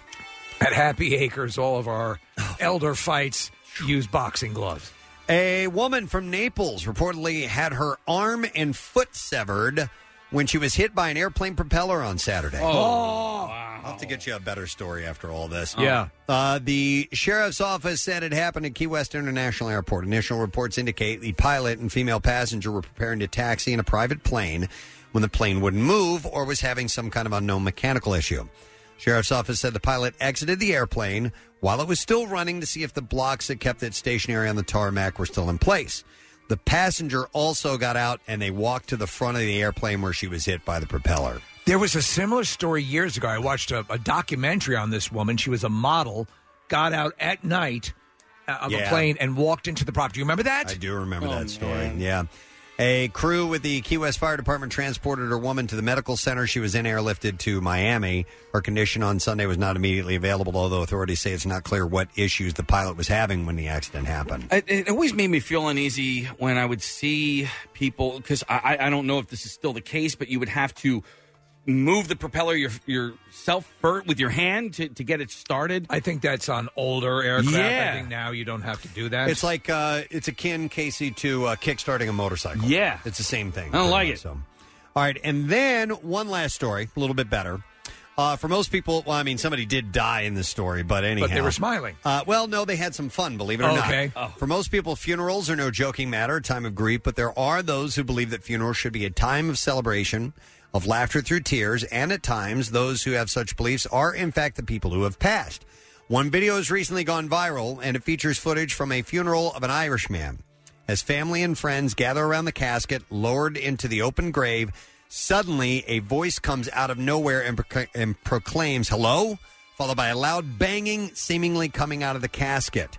The guy who died, his name was Shay. His wife, Anna Bradley, responded by saying that the actual recording was done in one take over a year before the funeral, so he must have been terminal. Oh. And she said, My son told me about the recording the day before his funeral and revealed, explaining that the closest family. Was the, were the only ones aware of the recording. So as the music of bagpipes fades into the distance, the voice continues saying, "Let me out! It's dark in here." And at first, people seem to be confused as to what's happening, but soon laughter starts to take over. And the video was originally shared by Andrea Bradley, who is the daughter of the late man, Shay Bradley. Uh, she uploaded the video to Facebook with a message saying, My dad's dying wish, always the prankster, and you got him good, Papa Bear. And he gave us all a laugh just when we needed it. I will love you forever. When did you put the recorder in there? Oh, I didn't. Uh, so it was uh, Yeah, I, saw, I watched the video Yeah, of it's- it. It's a yeah. little weird. It is weird, but it's fun. But he apparently was known as, As a, a guy prankster, yeah. who, who pulled pranks, so it was in his, uh, you know, it, it would have been something he would have done. That's Uh, the way he wanted it. Yep. So she said uh, Shay was a prankster, always thought outside the box, and wanted to leave the family laughing. Uh, so there you go. That's what I have for you in the Nice. bizarre file this morning. Don't forget secret text word chance for you to uh, win some tickets to see Sebastian Maniscalco. He'll be in town in June at the Borgata. It's uh, June 21st. Uh, tickets are on sale now at theborgata.com. But text word to secret to 39333. We'll see if you can win a little bit later on. We'll do some more giveaways in a bit, not just yet. Uh, with our friends from uh, Stanley's Tavern who are here from North Wilmington, uh, they brought in some wings and uh, ribs, good stuff, cornbread, cornbread, love it. So we'll make sure we have your chance. And by the way, they were known to have, they are known to have the best rack in town. Ah, Best ribs for the past 14 years by Delaware Today Music. So, or Today Music, Today Magazine.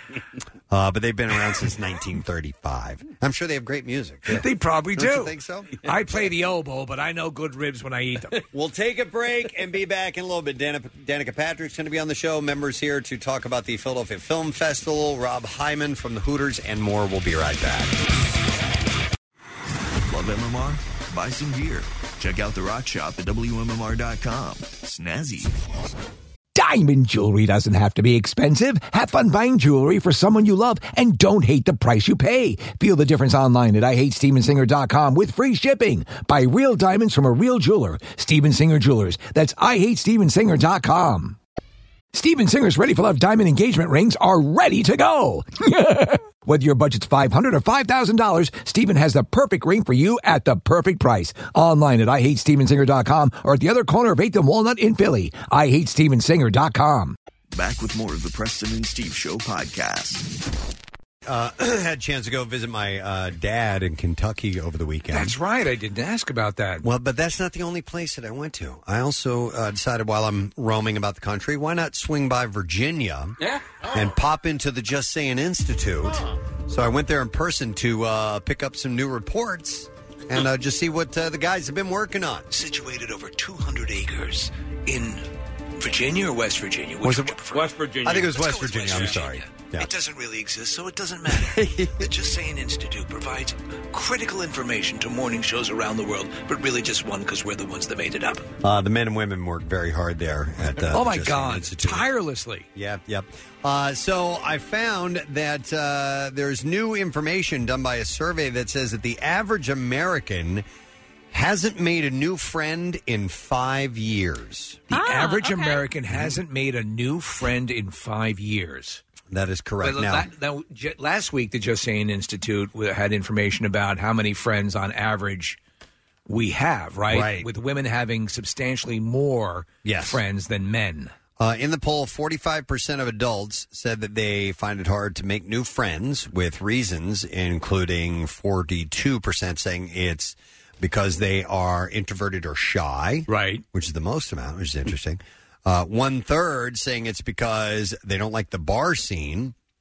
And another one Wait, third. they don't make friends because they don't like the bar scene? I guess that's part of it. I guess it's the only place you can make uh, Yeah, I guess so. make friends is while you're lit up at a bar. and another one third feeling that uh, everyone else's circle of friends has already formed, making it harder to join the group. Ah. See, I, I agree with that. However, I, I have made new friends in, in the past five years, but that's a direct result of my kids being in school. And I think that happens a lot. So are you making friends with like nine year olds? No, with, with, with the nine year old's Parents. parents. Oh, okay, I got it. Um, How yeah. about this dynamic? Yeah.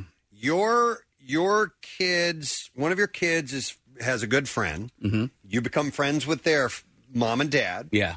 And then all of a sudden your kids they're not friends at some point. They they separate as happens throughout school. It, it Sure. can either happen abruptly or slowly. Yeah. And then you find out you're not socializing with those parents anymore. That's happened to us Ah. before. Cut We them s- off. There, were- there were people that I thought we were pretty good friends with, and then one of our sib- one of our kids is no longer friends with one of their kids, and they there's a fadeaway that happens. That's what Oh, I was just going to say. I think it fades away. So I remember specifically a friend that I had, and uh, I mean, we always remained friends, but we weren't best friends. I mean, we were constantly together, uh, you know, all the time because of the kids. And then um, as we, you know, grew older, she- we kind of went in different directions. We always remained friendly, but we weren't as good of friends. And I remember her parents um, still coming over to my parents' house for like, they would do Friday night, like game night and things like that. Ah. And so they would still come over and hang out. And, you know, in the past, the two of us would then go out, but it moved past that and she wasn't coming over. But, but eventually that friendship faded away. Yeah, no, ours was uh, m- m- one of our sons was really good friends with this other kid. They would hang out, spend the nights, blah, blah. You know, we spent a lot of time, so we ended up hanging out with the mom and dad. And Was it a then- good time when you hung out with the mom and dad? Oh yeah, yeah, most definitely. And then uh, then their personalities just differed. They went off on different tracks, and you know we'd get in touch and not hear back from them. And it'd Did be you like, plead with your son? Don't let this go. we like these people. Yeah, it was weird. You're tearing us apart. I tell you what, though, it But it is- happens. it- Yeah. It's nice when uh, your child has a friend, and then and you actually get along with the parents. Yeah. like it's Yeah. it- Yeah, sure. It's a nice thing. So that dynamic happens, and then one happens for me, and I, it probably has happened for Marissa as well because uh, we're we have boyfriends and girlfriends, and you guys have been in established relationships for a long period of time. So I've been dating my girlfriend for about three and a half years. Marissa's been dating her boyfriend for what, I guess two or so, and I have made friends through my girlfriend that I probably wouldn't have. They never would have come into my life if not for her. At what point? At what point do you consider your girlfriend's friends your friends? That's a really good question, and I don't know, and I don't know what it says about me if I'm old and stodgy or whatever. But I'm I'm hesitant to Yeah. do it because I have my established friends, like, and and it's like they're nice people. Of course, I would want to be friends with them, but I, I it's a slow uh, transition into actually being friends with me. Well, when you go out with them, I'm sure you let them know you're you're kind of on borrowed time. Yeah. Yeah. This is- the clock's ticking. This You've probably got to isn't do gonna something. last. Yeah. Do something dazzling. I might I might start inking you in, but for now it's Yeah. pen, it's pencil city. I mean, I literally have to like stop myself when I when I talk about my friend's wife because she's my friend. Of course. So, so I got to stop referring to Jeff's wife as as you know my friend's wife. Like, but it's habit. I have literally known her and been friends with her since 1994. right. You're friends now. Yeah. yeah. But We- she's still referred to as Jeff's wife Jeff's- or my friend's wife. My friend's wife. I'm like, yeah. no, she's your friend too. she's totally my friend, like a great friend. All right. Additionally, 29% cite family commitments 20 the- for reasons that they can't make new friends. Right. 28% uh, not having hobbies that lend themselves to making friends. Like Scrimshaw. Yeah. And 21% name moving uh, to a new city. Uh, looking at friends we do have, the survey said that the average adult has 16 current active friendships. Of those, three are considered friends for life. Uh-huh. Five are worthy of hanging out together one on one. And eight are generally well liked, but not enough to hang out with them in person that often. Have you made some new friends over the past couple of years? Yeah. Yeah, I have as well. Actually, yes. Yeah. Um, a- a- and One or uh, two, but that's about it. That's about it. Who's yeah. your newest friend? Do you think? Who's this guy who I uh, picked up at a bus stop? Yeah. Did he have an autographed picture of Tony Bennett? exactly. Yeah, yeah. Would- Give him is a Doctor handy. Mike your newest friend? Well, Dr. Mike is, I consider him like my bestie, you know, Yeah. because he's, I mean, i- you know, we, we, we are goofy on the, on so many different levels. Right. And, But and that's he gets new. me. He gets, that's new. So Yeah. yes. Yeah. So Dr. Mike. He might be your newest friend. Yeah. I, I kind How of about was... that guy seeing his wife? You know, Rico Suave. Rico Suave. Rico Suave. Yeah, Mike is uh, is is in a class by himself. But Yeah. I, I have I have friends, obviously, and I'm I'm building some new friendships. But uh, Mike is in the pantheon. Right. Here you Do go. we have and that? I don't want her spending my money with some young buck named Rico Suave. I went into a little bit of a um uh self, no, yeah li- yeah uh, a little bit of a, a self-assessing funk Hmm. uh because uh that's a good band name by the way Self assessing. I'm writing it down. Yeah. It's the most depressing funk band on the planet. Seriously. You really ready for a good time tonight? A bit of a Everybody depression. ready to look within inside yourself and see your personal faults? Yeah. Uh. yeah, I am. All right. then let's get started.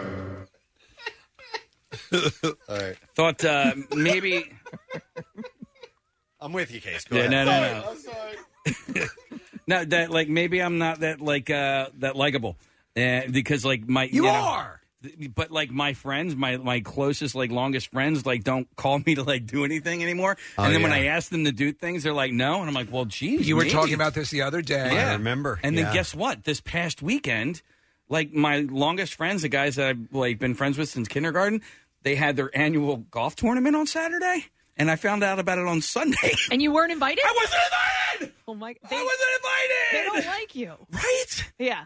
So like I'm like, all right, well, maybe I just got to go and re-examine myself and and um, you are one of the most likable persons I've ever met. I don't know. Check the text message board, Preston. Oh, shut! The text message can suck this, man. You know. But I oh, you, you, if you take your cues from texts and Twitter, you, don't don't do that. I'll tell you this: you are eminently. I consider you a great friend. Thank you. And and uh, you do have many loyal, wonderful attributes. But sometimes people go, you know, th- they they. That's the essence of or, or, of or- life. Of It- it life. just- and I It gave just Casey a moves little along bit that of way. advice. I said, don't be the person who says, you didn't invite me. Why didn't you invite me?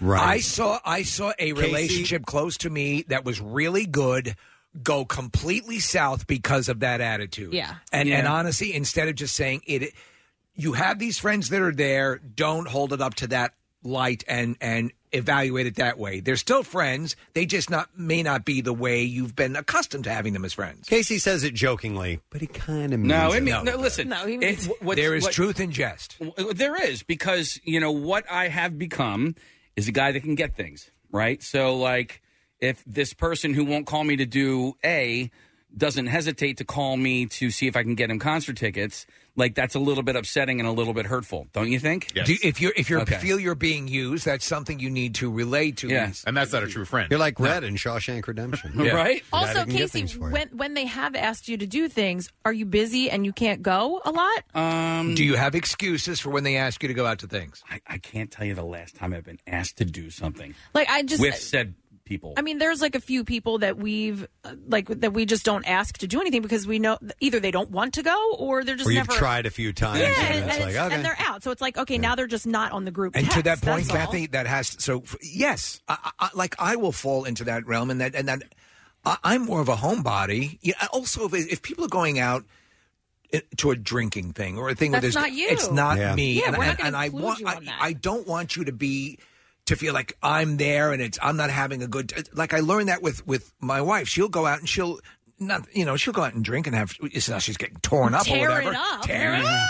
I want to sleep with other guys. No, no, but the um, but but it's it's she can go have a better time if I'm not there for Right, those things. right. And those are you know that's a a different level of friendship. Marissa's wanting to jump in here. Yeah, Case, I think this is like a third friendship thing that we've talked about where you kind of like get to a point in life where you need to like reevaluate our friends and maybe like you've grown out of each other. Like I Yeah, realized it yeah. with about at around like 27 and again at like 31 or 32. And the obvious ones are like the friends that had, got married and had kids. They maybe moved to the suburbs or just, you know, changed The their burbs. lives a little bit. Yeah. yeah. Yeah. But they also weren't just going to happy hour on a whim at five o'clock in the afternoon.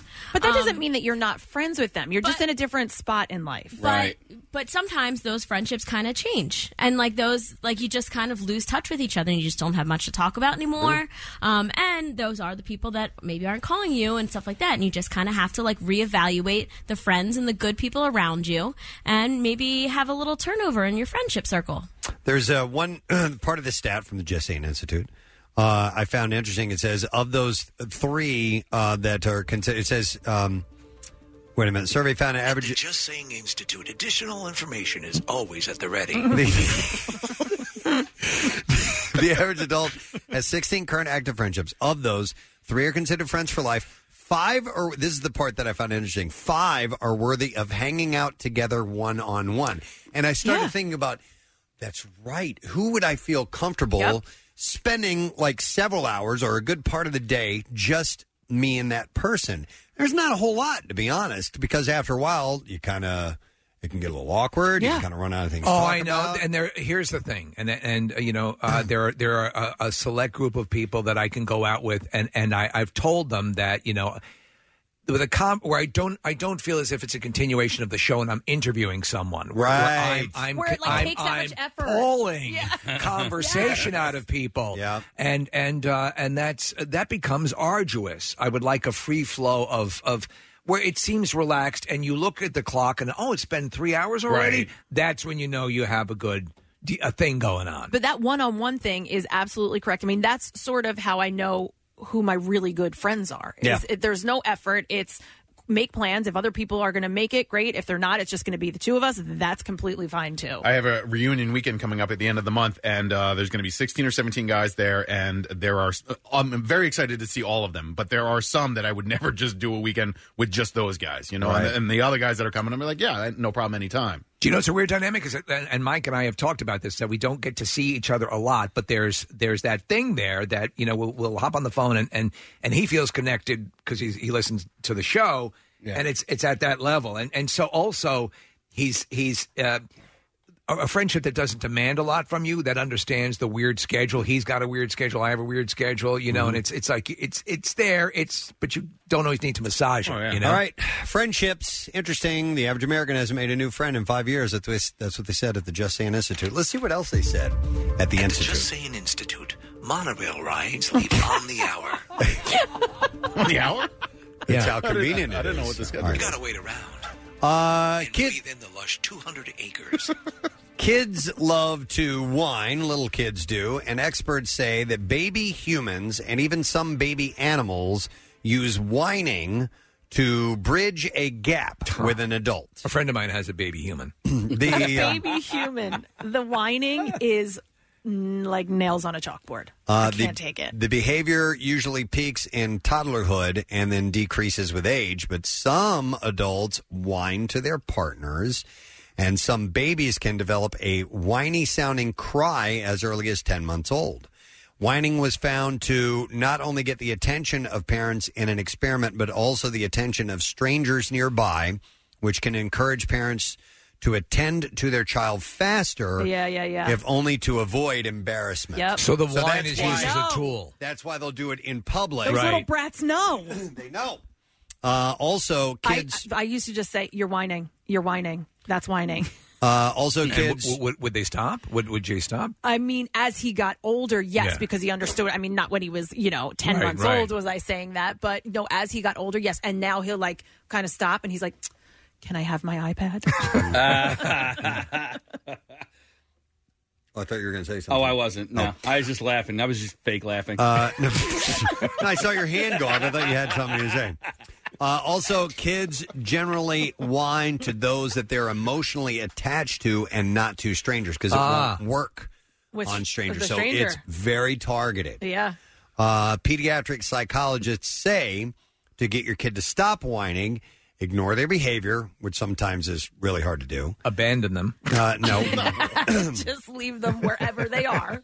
Notice a behavior that leads to whining and stop it before whining starts, or whine back to your oh, kid. I've done that. I've I 100% believe you. done Does it work? That. Yeah. I've wa- I- well, it, it kind of and I you know what else I used to do was stand in front of, of a mirror with him if he was whining. So then he Oh. was looking at himself Mm-hmm. Mhm. whining and that worked. That would stop it immediately and he would start to laugh. My, my Hmm. grandfather did that to me just as a quick aside when I would cry when I when I was a little Yeah. kid and he'd be all right you want to cry you want to you wanna- come here pussy and he'd put me in front of the mirror and it would make me stop crying immediately because it's so embarrassing I would, uh, if our kids would start throwing a tantrum or something like that, I'd break out the, the phone and start filming them and then show them. and say, "I'm, Oh. I'm going to get this on record. I want I want you Ah. to see what this looks like."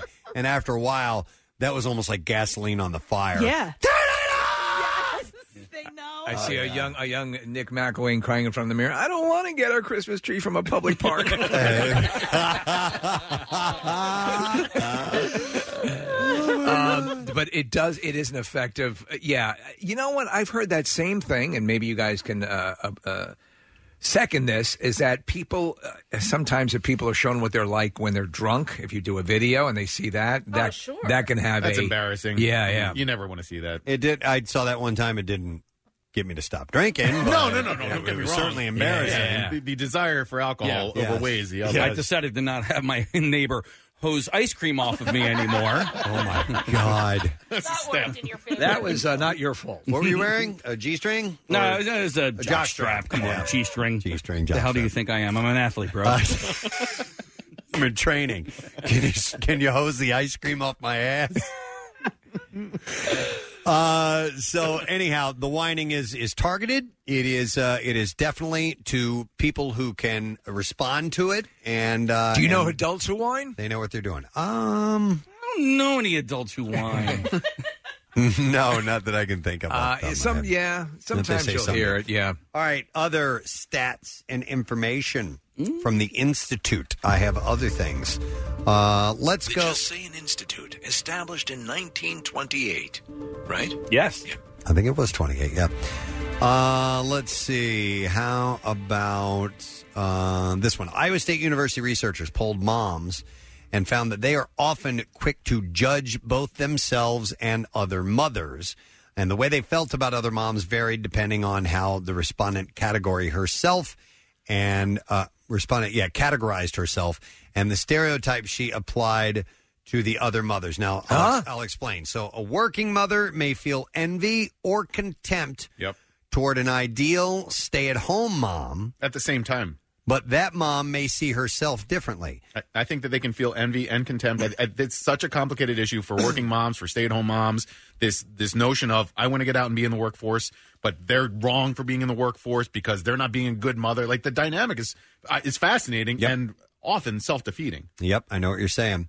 Uh, study leader Kelly Odenweller offers advice saying mothers should think of other mothers as an ally, not someone to compare themselves to. That's probably a healthy way to approach it, right? Yeah. Try to You're all in it together. try to avoid coming across like the best mom. Uh, talk about things you have in common, things you both enjoy as mothers, and do not feel like it's necessary to be better than her. But I know what you're talking about, Nick. So there, yeah, uh, there, there are women that do work, like Kathy is a working mom, uh, who might look differently at the woman who stays home and is a house, you know, quote unquote housewife and all that stuff, and vice versa. It's the other way around, you know. Um, so for me, I don't look at people who stay home with their kids and uh, feel as though they shouldn't. I, I, I don't think I've ever done that. There have been times where I was like, I wish that I could do that. I wish I could stay home. But in the same thought process, I'm, I'm like, glad I don't. No, I, I don't Yeah. think Yeah. that I could be a. Per- I don't think I could do that. I don't think I could sit home all day. It requires, and it's not even it- just it- the amount of things that are required when you see, a, like, a, especially a, a mother juggling multiple kids. Listen, it's all whatever is whatever is your your job or whatever you're doing in life. Yeah, God bless you. I've seen kid women juggling multiple kids all throughout the day. I don't think I would have the mental fortitude to be able to do that. No, for me, like going to work and having that interaction, uh, different type of interaction, Yeah. for me is is what works, and and I don't know that I would be able to do that. Although there is some envy where I look and I'm like, you know what, it would have been nice if I could have stayed home. Yeah. Um. So we, I mean, we were in a, a- an interesting situation where, um, before we had children, my wife was a breadwinner, and she's super smart and she was really successful. but um, Mm. it's time to start making money instead of bread. Well, what what ended up happening was was her company was sold uh, Yeah. right before we had the baby, and so she got a severance and um and she got paid maternity. So we were kind of given this cushion prior to having the baby, and then we were uh, at that point. Um, we we had to make a decision on whether or not she was going to stay home with the kids and, and all that sort of stuff. But you know, so uh, you know, ultimately she dis- decided to stay home with the children. But I will say that I felt like uh, you know we had to like explain that to people. Do you know what I mean? Like, oh, I think dudes catch a, a lot, st- uh, catch a lot of crap, or, or at least are there there's you want to talk about something that is sort of hard for people to wrap their minds around, or they Mhm. dance around. Is, is a guy who's staying at home? Yeah. In in this, it's just the way it, it, it's a choice. A lot, of, a lot, of, and and sometimes you look at, I mean, clearly. Kevin Federline, I hate to use this most obvious example, is is a good father and, and a good stay at home dad. It has progressed over the years because it, it used to be really what? what What's wrong with you? And it's not and as now much- now it's more like really. Yeah. Oh, Yeah. okay. Wow, cool man. and Good for you. ultimately, that decision came down to like, all right, listen, if we can make this work financially, then let's let's do it. Um, because you you'll never get that time back, right? True. So But- and yeah. But the other dynamic that your wife has to deal with, Casey, and, and has had to deal with, is then the desire to re enter the workforce because you've been out of it for a number of years. Yeah. your career has been on hold or possibly even ruined because you, you've left the workforce i- and you've left, uh, left the job and the career trajectory that you were Sure. on. So then coming back in, I, I, you're not starting from scratch necessarily, but you're Right. starting It's in a, tough. a position of disadvantage. It's tough because more than likely another mime has taken your corner. but but like what we were able to do, and by we I mean her, uh, was that she was able to kind of like you know restart everything. Yeah. That's and good. and and, and it, she didn't go from zero to sixty. She was able. I don't want to say ease into it. Um, but like now she's got this 30 to 60 30 to 60 is what we did and and you know now she's in, in a really really good position you know back on the workforce but she was actually able to stay home for oh my god uh 10 years Any of 10 it. years 10 man years man Yeah, I have a friend who's trying years, man, trying to go back to work now, and she said to me, "She goes, what am I going to do? Everything that I learned in college and when I did work is so outdated Yeah. that I couldn't step in and be able to start over again." So now she's like trying to, you know, just trying to figure out what she can do. you know what she did before she was a blacksmith Something in in uh, finance case. Okay. Okay. Well, anyhow, yes, uh, non-working mothers and working mothers uh, can be a tad bit judgy, and they're su- suggesting that uh, that's not a healthy yeah uh, mindset. don't don't So, judge man make out with each other yeah Hey, there are websites. That's what they have in common. All right, let's see what else we have here uh, from the Just Saying Institute. By the way, the Just Saying Institute, we have a picture of it up on our uh, screen. It's just an amazing I didn't- building. I didn't know Gary Lauer was the dean. Oh, yeah, yeah. Yeah, Gary Lauer Dean is what it says here. It says located on 250 scenic acres in beautiful Weston, West Virginia. Weston, yeah, yeah. Uh, established 1928. Gary Lauer Dean. Who does that for it? He's, he's, he's great. He does a lot of these things. I'm for not us. He's a sure, listener, does- but that's not our Gary Lauer. Our Gary, actually, Gary Lauer, our Gary Lauer spells his last name L O W E R. It looks like it's spelled Okay. lower. Yeah. All right. So this is a different, totally different Gary Lauer. All right. Well, I'm glad we do have a Gary Lauer on board, though. Uh, if you want to eat less and you want to eat alone, uh, then you'll want to eat alone. I'm sorry. Uh, I want to eat less, and I want to be by myself when I do it. Just leave me alone and don't give me any Let me food. eat nothing here by myself. God, you're antisocial. if you'll excuse me, now I have to go into this other room and not eat anything.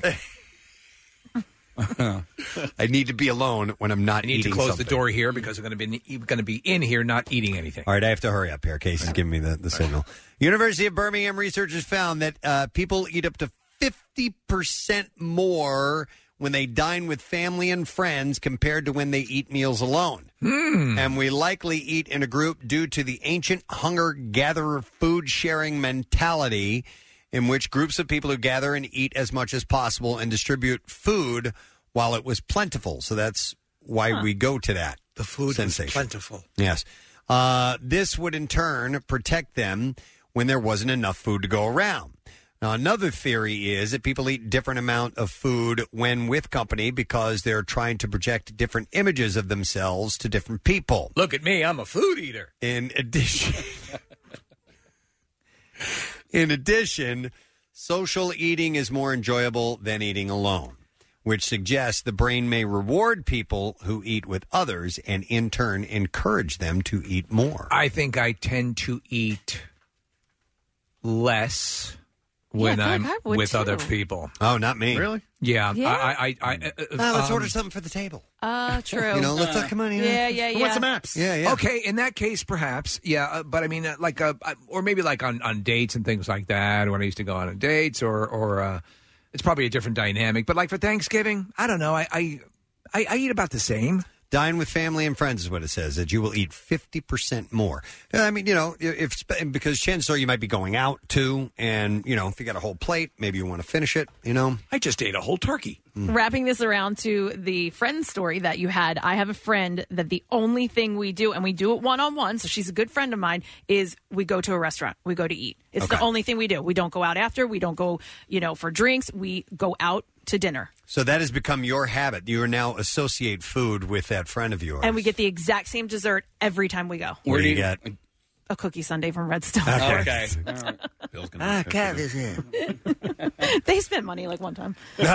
so, do you guys just sit and talk? Like, yep, chat, catch up. Um, you what know, do you do when you're actually done eating? Dessert's over. Do you actually sit at the table and continue to talk more? Uh, 'cause sometimes. okay. Uh, usually we go on a week uh, weeknight, so we both have to get home. We both get up very early for work. We both have to get home, so um, yeah, it just kind of ends. You order a cappuccino or something and like that's that? that. or- No, no, no. We do the dessert and then Okay. we're out the door. One of those delightful mints.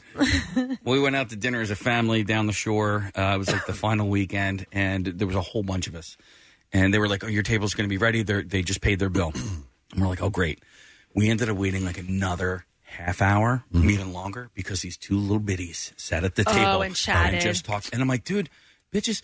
Dude, it, it, it is so. That was it such is a- so. Excuse me. crowded in Do here. you think you two Bitches. bitches could wrap this up? it was very quiet. Bitches, bitches. Excuse me. When will those pictures be done? I Case, I, I do no. If, if there is if it's a crowded restaurant, Get Yeah. up! no, I won't. I won't sit there with. If you're not ordering something Yes! else, no, I, I will Mr. get Foster, your table's almost ready. The two bitches there. up. Bitches, I was so angry with them. I was so mad because I knew exactly where they were sitting, and I'm like, and I would just go kind of go and like peek through the window. I'm like, if there's a crowded restaurant and people waiting to get, I I I, I try to be Yeah. observant. I am Yeah, not a big servers, fan. Labor Day weekend Yeah, down the they can shore. make more money. Yes. I, I I think it's I hate lingering anyway after the meal is done. It just drives me crazy to just sit there. Oh Yeah. But go go some other place, you know, bitches. Bitches. All right. Well, anyhow, uh, the the Just Saying Institute has uh, realized that you'll eat fifty percent more if you're with uh, friends or family. So maybe observe that next time and make a note of it. Uh, and those are all the reports that I have for you this The morning. Just Saying Institute, located in West Virginia, 200 sprawling acres. Hmm. Preston visited it I- over the weekend. I did. I, although I went to Virginia by accident. But I know. But you could eventually see it found from my way to there. West Virginia. Yeah. from Mount Just Saying. Uh, thank you to the JSI and all the information. That's why I'm going to start calling it the JSI. JSI. Um, by the way, I want to give away another gift card for our friends at uh, at Stanley's Tavern, which they will throw bitches out of Yeah. the place if they sit around too long. So Uh, everyone can so- get their shot. Yeah. Great, Uh, great food. I'm just kidding. So uh, we'll take caller number 20, and I'll give you a $25 gift card uh, for Stanley's, which, by the way, they're hosting the 2019 Bud Light Platinum Thursday Night Huddle tomorrow night. Brent Porsche, one of our favorite people. And it's a great time. It's will be always there a great time. From 7 to 9, and you could wear a win a pair of Eagles Bears tickets courtesy of Bud Light Platinum. So uh, caller 20 215 263 WMMR. Going to take care of you. Come back in a moment. Danica Patrick will be on the show. We're also going to find out the details about the Philadelphia Film Festival and more. The Preston and Steve Show podcast. Wait, turn up the sound. 93.3 WMMR. Everything that rocks. All right, gang, it's uh, about three minutes after nine o'clock on this Wednesday morning with the Preston Steve Show. Listen, we got a bunch to get to, including a guest who is on hold waiting for us, so we're going to skip traffic for now. We will come back around and get to that in just a moment. Uh, very successful and uh, very uh, hardworking woman who is continuing to expand into different areas. Of course, you know from the world of auto racing uh, and vineyards, all kinds of stuff. Yeah, exactly. And now podcasts. Yes, uh, kind of in and- our realm. Yeah, she's caught a, a podcast. It's a weekly podcast It's called Pretty Intense. It's available on danicapatrick.com. We're going to find out all about of it, uh, all about it with the person herself. Please welcome Danica Patrick to the show this morning. Hello, Danica. Good morning. Welcome and welcome to the listen. Broadcasting is no um, no stranger to you. You've been in and around sports for a long time. You've been inter- interviewed by many people. I've seen you interview other people. Uh, what made you want to dive into the world of, of podcasting and interviewing uh, celebrities and, and interesting people regularly? Well, actually, the name of the podcast is Pretty Intense, and it was through promoting Pretty Intense, the book uh, that came out at the beginning of 2018, that I thought to myself, I l- really enjoy this in depth format. I ha- found them really fun. Um, and, uh, you know, I'm, i people might not know it about me, but I'm a fairly, like, kind of like deep. Um, I, I like I really enjoy meaningful conversations as opposed to, you know, uh, surface conversations. So podcasts are the perfect format for that. And then fundamentally, I just I really just wanted to do something that would continue to have the opportunity to inspire people. I guess whether or not the podcast inspires inspires you is uh, is completely your decision, but um, but it's an opportunity, and that's how I felt about racing was that it was an opportunity to inspire. So I I, I didn't take that for granted ever, and I never was a, an athlete that said, oh, I, I never asked to be a role model. I always took that role seriously, and I and I very much grew to uh, respect it even more and enjoy it even more as the years went by. Um, so this was this was that opportunity to expand and um, and and do more of it. So I think the um, number that they say uh, uh, approximately 750,000 different podcasts uh, out there. So yeah, it's it's a lot, but I mean if and I, I what we've learned is that the people who do it for the pure love of it and are really incited by you know the the, the, the love of the information they're getting out tend to do better. So I assume obviously you have a large racing base that that will uh, uh, will, will follow this, but it's not it's not just that. I'm looking at the list of guests that you um, that you've talked to. You have Alex Rodriguez, Neil uh, Neil deGrasse Tyson, who we just had on, fantastic. Howie Mandel and Bobby Flay. So in that list, you're hitting everybody. You're hit- entertainment and athletes as well. Who, who to you makes the perfect guest? Hmm. Uh, someone that's vulnerable. Um, you know, the more vulnerable a, a guest is willing to be about, you know, their journey and um, the experiences that they've had and their opinion on things, the more interesting they are, the more guarded you are, the, the least interesting it is. I also really enjoy interviewing people um, uh, from an informational perspective. So, an expert or a doctor in a field. Um, that that to me is part of the growth process is just learning more. So you know, there's there's definitely um, the core of it is human hu- the human story and the, the human experience and how you can grow through through the things that are difficult in your life and and how do you come through on the other side and what was it like and what can you give to us as listeners as um, you know tools to to navigate these kinds of things as we as we you know go through life Right. um, but but the information is also a growth element. So I really love like I've interviewed a few few doctors, scientists, and they they just like I love learning. I feel like uh, the youth is wasted on the young with the uh, with with going to school when you're ten. You know, I I'm 37 and now I'm reading books more than I ever have, and um, diving into information and listening to other podcasts about things that help me learn. So I I, I really love that too. So I, I think um, the there, there's a there's a couple of obstacles that are that are tough uh, on the interviewer's standpoint, and and one of them is you know like we're we're interviewing you and we know a lot about you um, because you have been in the public eye for for so long, and then you end up doing a little bit of research. So we know a ton about you. You don't know a ton about us, and so it's it's kind of tough finding that fine line between you know asking an informative question and asking you uh, stuff that's none of our business, right? So, uh, you know, like I, I'm a huge sports fan and I'm a huge, huge Aaron Rodgers fan. So I want to ask you about your relationship with Aaron Rodgers, but like, am I crossing a line? I don't know. Do you feel like you are? Well, I don't because it's kind of like none of my business. But like, you know, I, I, I wanted to ask you and and um and, and I'm sure you've been on. interested. I'm sorry. I mean, we're interested. We're interested in the, the that stuff. I mean, that's just human nature is to be curious about that. And um, you know, you have someone that you're a fan of, and you know that um, you know I know him pretty well. Yeah, but but but what I think is is neat about that is um you guys are both like at the top you know top of your Elite field, athletes. E- elite athletes, Yeah. and and like to me that relationship makes sense. And so uh, you as an interviewer, do you ever you know come to a point where you're like, man, do I really want to ask this question? Do I really want to go down here? Have you Um, been in that situation where you had someone and you were kind of on the fence about what to ask or, or, or to go to that level? Are, are you comfortable enough as an interviewer to go there now? Well, I feel like my angle doesn't dive into like like for my first guest, Alex Rodriguez. I'm J Lo never came up. Like she did just that wasn't part of you know my line of questioning and my motivation for the episode with him and what I wanted to know.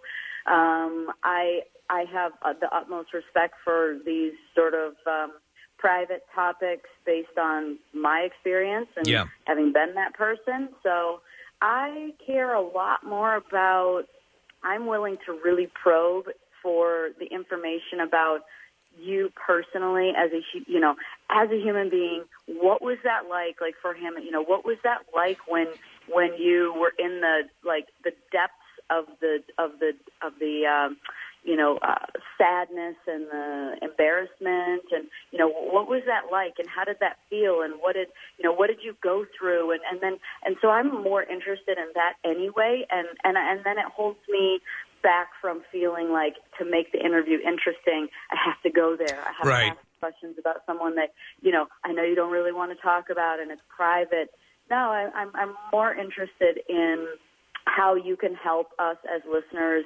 um, grow uh, f- from through your adversity, right? Because that that experience of like, here's what it was like, and then you can, as a as a listener, you go, oh my god, I did, did I, I was there too, and and then you also create a connection with that guest of we're the same, we go through the same stuff. I know that you're rich and famous, or I know that you're you're well, you know, you're well accomplished on a on a on a very public level, but you know, I went through that too. I felt the same, and so you create a connection then between the yourself and the guest because we we all struggle and we all get sad and we all have difficulties in our lives, and none of us are exempt from from those things. And so, um, so you create that connection. So, yeah, I don't I don't go there, and I don't I don't. Uh, if someone wants to bring it up, then uh, you know, like, like for instance, Howie Mandel brought up. Um, um, His it was OCD? about Simon Cowell. It was Oh, about okay. Simon Cowell, and you know, it's like he's one of those people that you want to know about, and you're kind of curious, like, what's he really like? And um, so he had mentioned there being a, it was something about um, of a, an being really honest, and so I said, well, just ask Simon about how to do that, and then he went into explaining what he's really like. I didn't have to really, I didn't have to really ask him what is he like. He volunteered that, so you want to create a an environment where people feel really safe and comfortable, and where they're the ones that are are the, are opening the door, and then you can go there if you want. Speaking of interesting people, I was scrolling through your Instagram and there's a photo of you. I guess you did the Rich Eisen show, and it's you and uh, Alex Honnold who, who did um, free solo and climbed El Cap uh, without any assistance. It- It's a great documentary. It's an incredible movie. I find Alex to be just a fascinating person. Um, is he going to be on your podcast? Did you get a chance to chat with him at all? I walked into the room, and so into the green room, and he was sitting there and uh, on a chair, and he was doing some interviews for um, for some of the supportive stuff for viral stuff for them. And and I walked in, and I looked over, and I was like, and I went, oh wait, I know you. And it was one of those moments where you know, I normally would just walk in and be quiet and sit down and afterwards be like, oh, I knew who that was. But it was like one, uh, I it caught me off guard. So I said, oh, hey, I know you. Oh my God, I watched, your, watched the free solo. That was so great. And so he was kind of confused for a second. And then after the show was, o after he was done, then he was engaging more and more and more. And then there was a funny conversation, funny part about Aaron and uh, something about football. And, and then he didn't really know. And then he was like, oh, and then it like kind of goes deeper. And, and then I said, I'd really love to have him on the show. And he said, okay. So. We had we had Mark Marin in, in here just recently, and obviously his podcast is huge and has been huge for, for quite a while. But he talked about we talked about the early uh, you know days of, of podcasting when he was getting up and running. There be, there's sort of this podcast incest that takes place where you, now you do their show and they do your show and you get into that sort of Totally. circle. Are you now being hit up for everyone's podcast because you are now a podcaster yourself? yeah, there's that back and forth. Anybody that you want to have on the show that has a podcast, it really does go like that. And there's a lot. I mean, there's obviously, like you said, 750,000 people with the podcast. Yeah. Um, there's a lot of people that have a show, so that's the back and forth you do. Is you're like, okay, you do my show, I'll do your show, and um, it's uh, it's it's totally fine because I, again, I, I said I love to do them, so I have no problem with that. In the process, you also get to know each other a little bit better, and so I think that the shows can be even deeper because you've just now spent a couple of hours talking to each other um, about your life. Yeah. All right. Well, listen, you're you're taking on another uh, another project, and you've done great with everything so far. So uh, we wish you luck with this, and want to remind people that you can find the Pretty Intense podcast at DanicaPatrick.com. Thanks for coming on, Danica. And I have so much more respect for the interviewer. Ah, We appreciate it. Thank you so much. All right, Danica, take care. That's a nice question, Casey. That was a good way to put it. Absolutely. Thank you. Yeah, because I mean, and and listen, as interviewers, definitely we're like, do we do we go there? Is it worth it? And you know what I mean? And We've had things like so. We had John Travolta in with the Scientology thing. So listen, i there's besides the Scientology stuff, there was so much Oh, just my God. pop culture wise. Exactly. So do we cash out all of that stuff Yeah. about years of pop culture on that deal? And it, ju- it to us, it just didn't seem like you know. Uh, Well, it's also what kind of interview is this? You know what Yeah. I mean? Like, did you come in here for an interrogation, or did you come in here for exactly what we did, which So is you- like a, a, you know sort of a fun chat down memory lane? Well, yeah, I mean, gee, you- there's there's a lot more you can get to if you do that. Now, listen, I don't think he would have been uh, he would have been bad with it, but it's been asked countless times, Right. Yeah. and so you know there are I'm, many more questions about Greece to ask him. Right. And then sometimes, uh, and, and I don't know if this is a blessing or a curse. Sometimes you get a note from the handler before the interview saying this is off. This is off. Uh, and we've ignored that from time off to time. limits. Yeah. You're not allowed to ask about this. And it's like, okay, well then, I, I guess that kind of makes it easier. Well, a lot Uh, of times we'll just refuse the interview too. If That's- it's like, like- that happens a yeah, lot. You, you Where we're can't, you like, can't talk really? about that. Well, we're going to Can't talk, talk about, about it. that? Then don't come here. Don't come by. Yeah, the kid from Stranger Things. They didn't want us to talk about Stranger Things. Are you out of your goddamn mind? We don't want to talk about the band. okay, but all we right. don't care about the band. No one cares If he- and no one would care about the band if dude wasn't on Stranger Things. And I'm sure he's a nice kid. Which- Absolutely. Yeah, And the who was band- it? Galen. Galen. Yeah, Galen, He's a yeah. very talented kid. Galen, Yeah. yeah. And we wanted to have him on, but they were Yeah. like, no, don't ask about Stranger Things. Are you Only ask about the band. There's going to be nine other people in the studio as well on the, the microphone. no. That's okay. Never mind. All right, well, Go away. uh, Danica was nice. I was, I had a, I had a bit of an obsession with her for a little while. Uh, You know, the- so looking at the the thing, she was in fourteen separate Super Bowl commercials. Yeah. Um, and uh, that there was More a than time anyone. when you gave a rat's ass about the Super Bowl commercials, and they have just sort of fallen off the uh, yeah, a- at least a level of importance. We'll be dealing with that in a couple months. Yeah, uh, we have some time here. A little bit of time. A little bit of time. um, We didn't. What? We, We didn't do traffic. We didn't do right? traffic.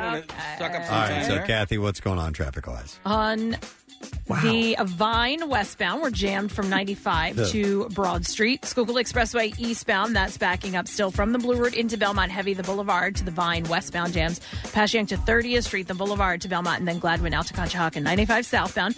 Heavy from Cotman through to Girard. Uh, we have delays on 422 eastbound from Oaks to Trooper.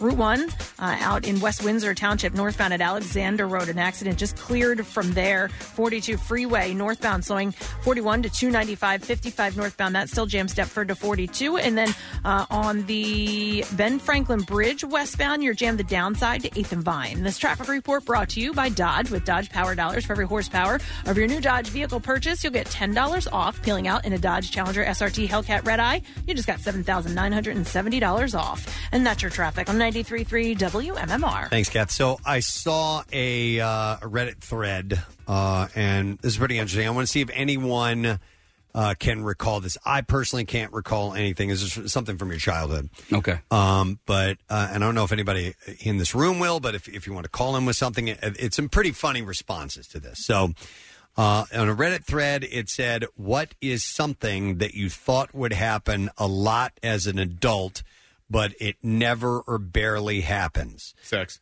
Uh, really? no. Uh, no, like uh, li- I'll give you an example or two, and we'll see if anybody has them. So one of them is encountering quicksand. All right, so Ah. that's that's that's a John Mulaney bit right there. It Uh, is. Yes. So somebody stole his bit and put it in. Somebody stole his bit and put it in there. Let It me is give you a- a- Damn Reddit! It's a hilarious. It bit, is. A, though. it's the one he did at Rockefeller Center. Yes. Yeah. Uh, All I right. mean, at Radio City Music Hall. Here's a different one. When I was a kid, I thought that when I grew up, women would always be trying to make me go to the opera. now that may be from like they saw a TV show. Yeah, it's like or- depicted in movies. that Right, the women right. always want to go to the opera. Right, something like that. I don't know. Uh 215-263 WMMR's number. Did you have one, Kathy? So it's along the lines of it's not exactly, but I remember we said it out loud. My roommate in college and I, and we were like, we cannot wait to graduate. We're going to have so much more time to go to the gym. Oh. And like we thought that graduating college, not having all of that work, was going to leave all this time for us to work out. We'd go to the gym every day. And as you grow older and you're an adult, you have more responsibilities, you have less time to do anything. I I, uh, I always sort of knew that uh, there was going to be a lot more demand on you as an adult, you Mm-hmm. Mhm. know. y- y- But they The one thing that they tell you, and if you're if you're in, um, they tell you this throughout school, like uh, when you're in elementary school and junior high school, they're not going to take this. yeah, they'll, they're going to take it. Right, right, right. And high school, they're not going to take it. Oh yeah, they're going to take it too. In Yeah. college, it's dip. No, it's no different. Yeah. It's all the same. And then you get out, and then real life starts, and that's when they don't take it. Right.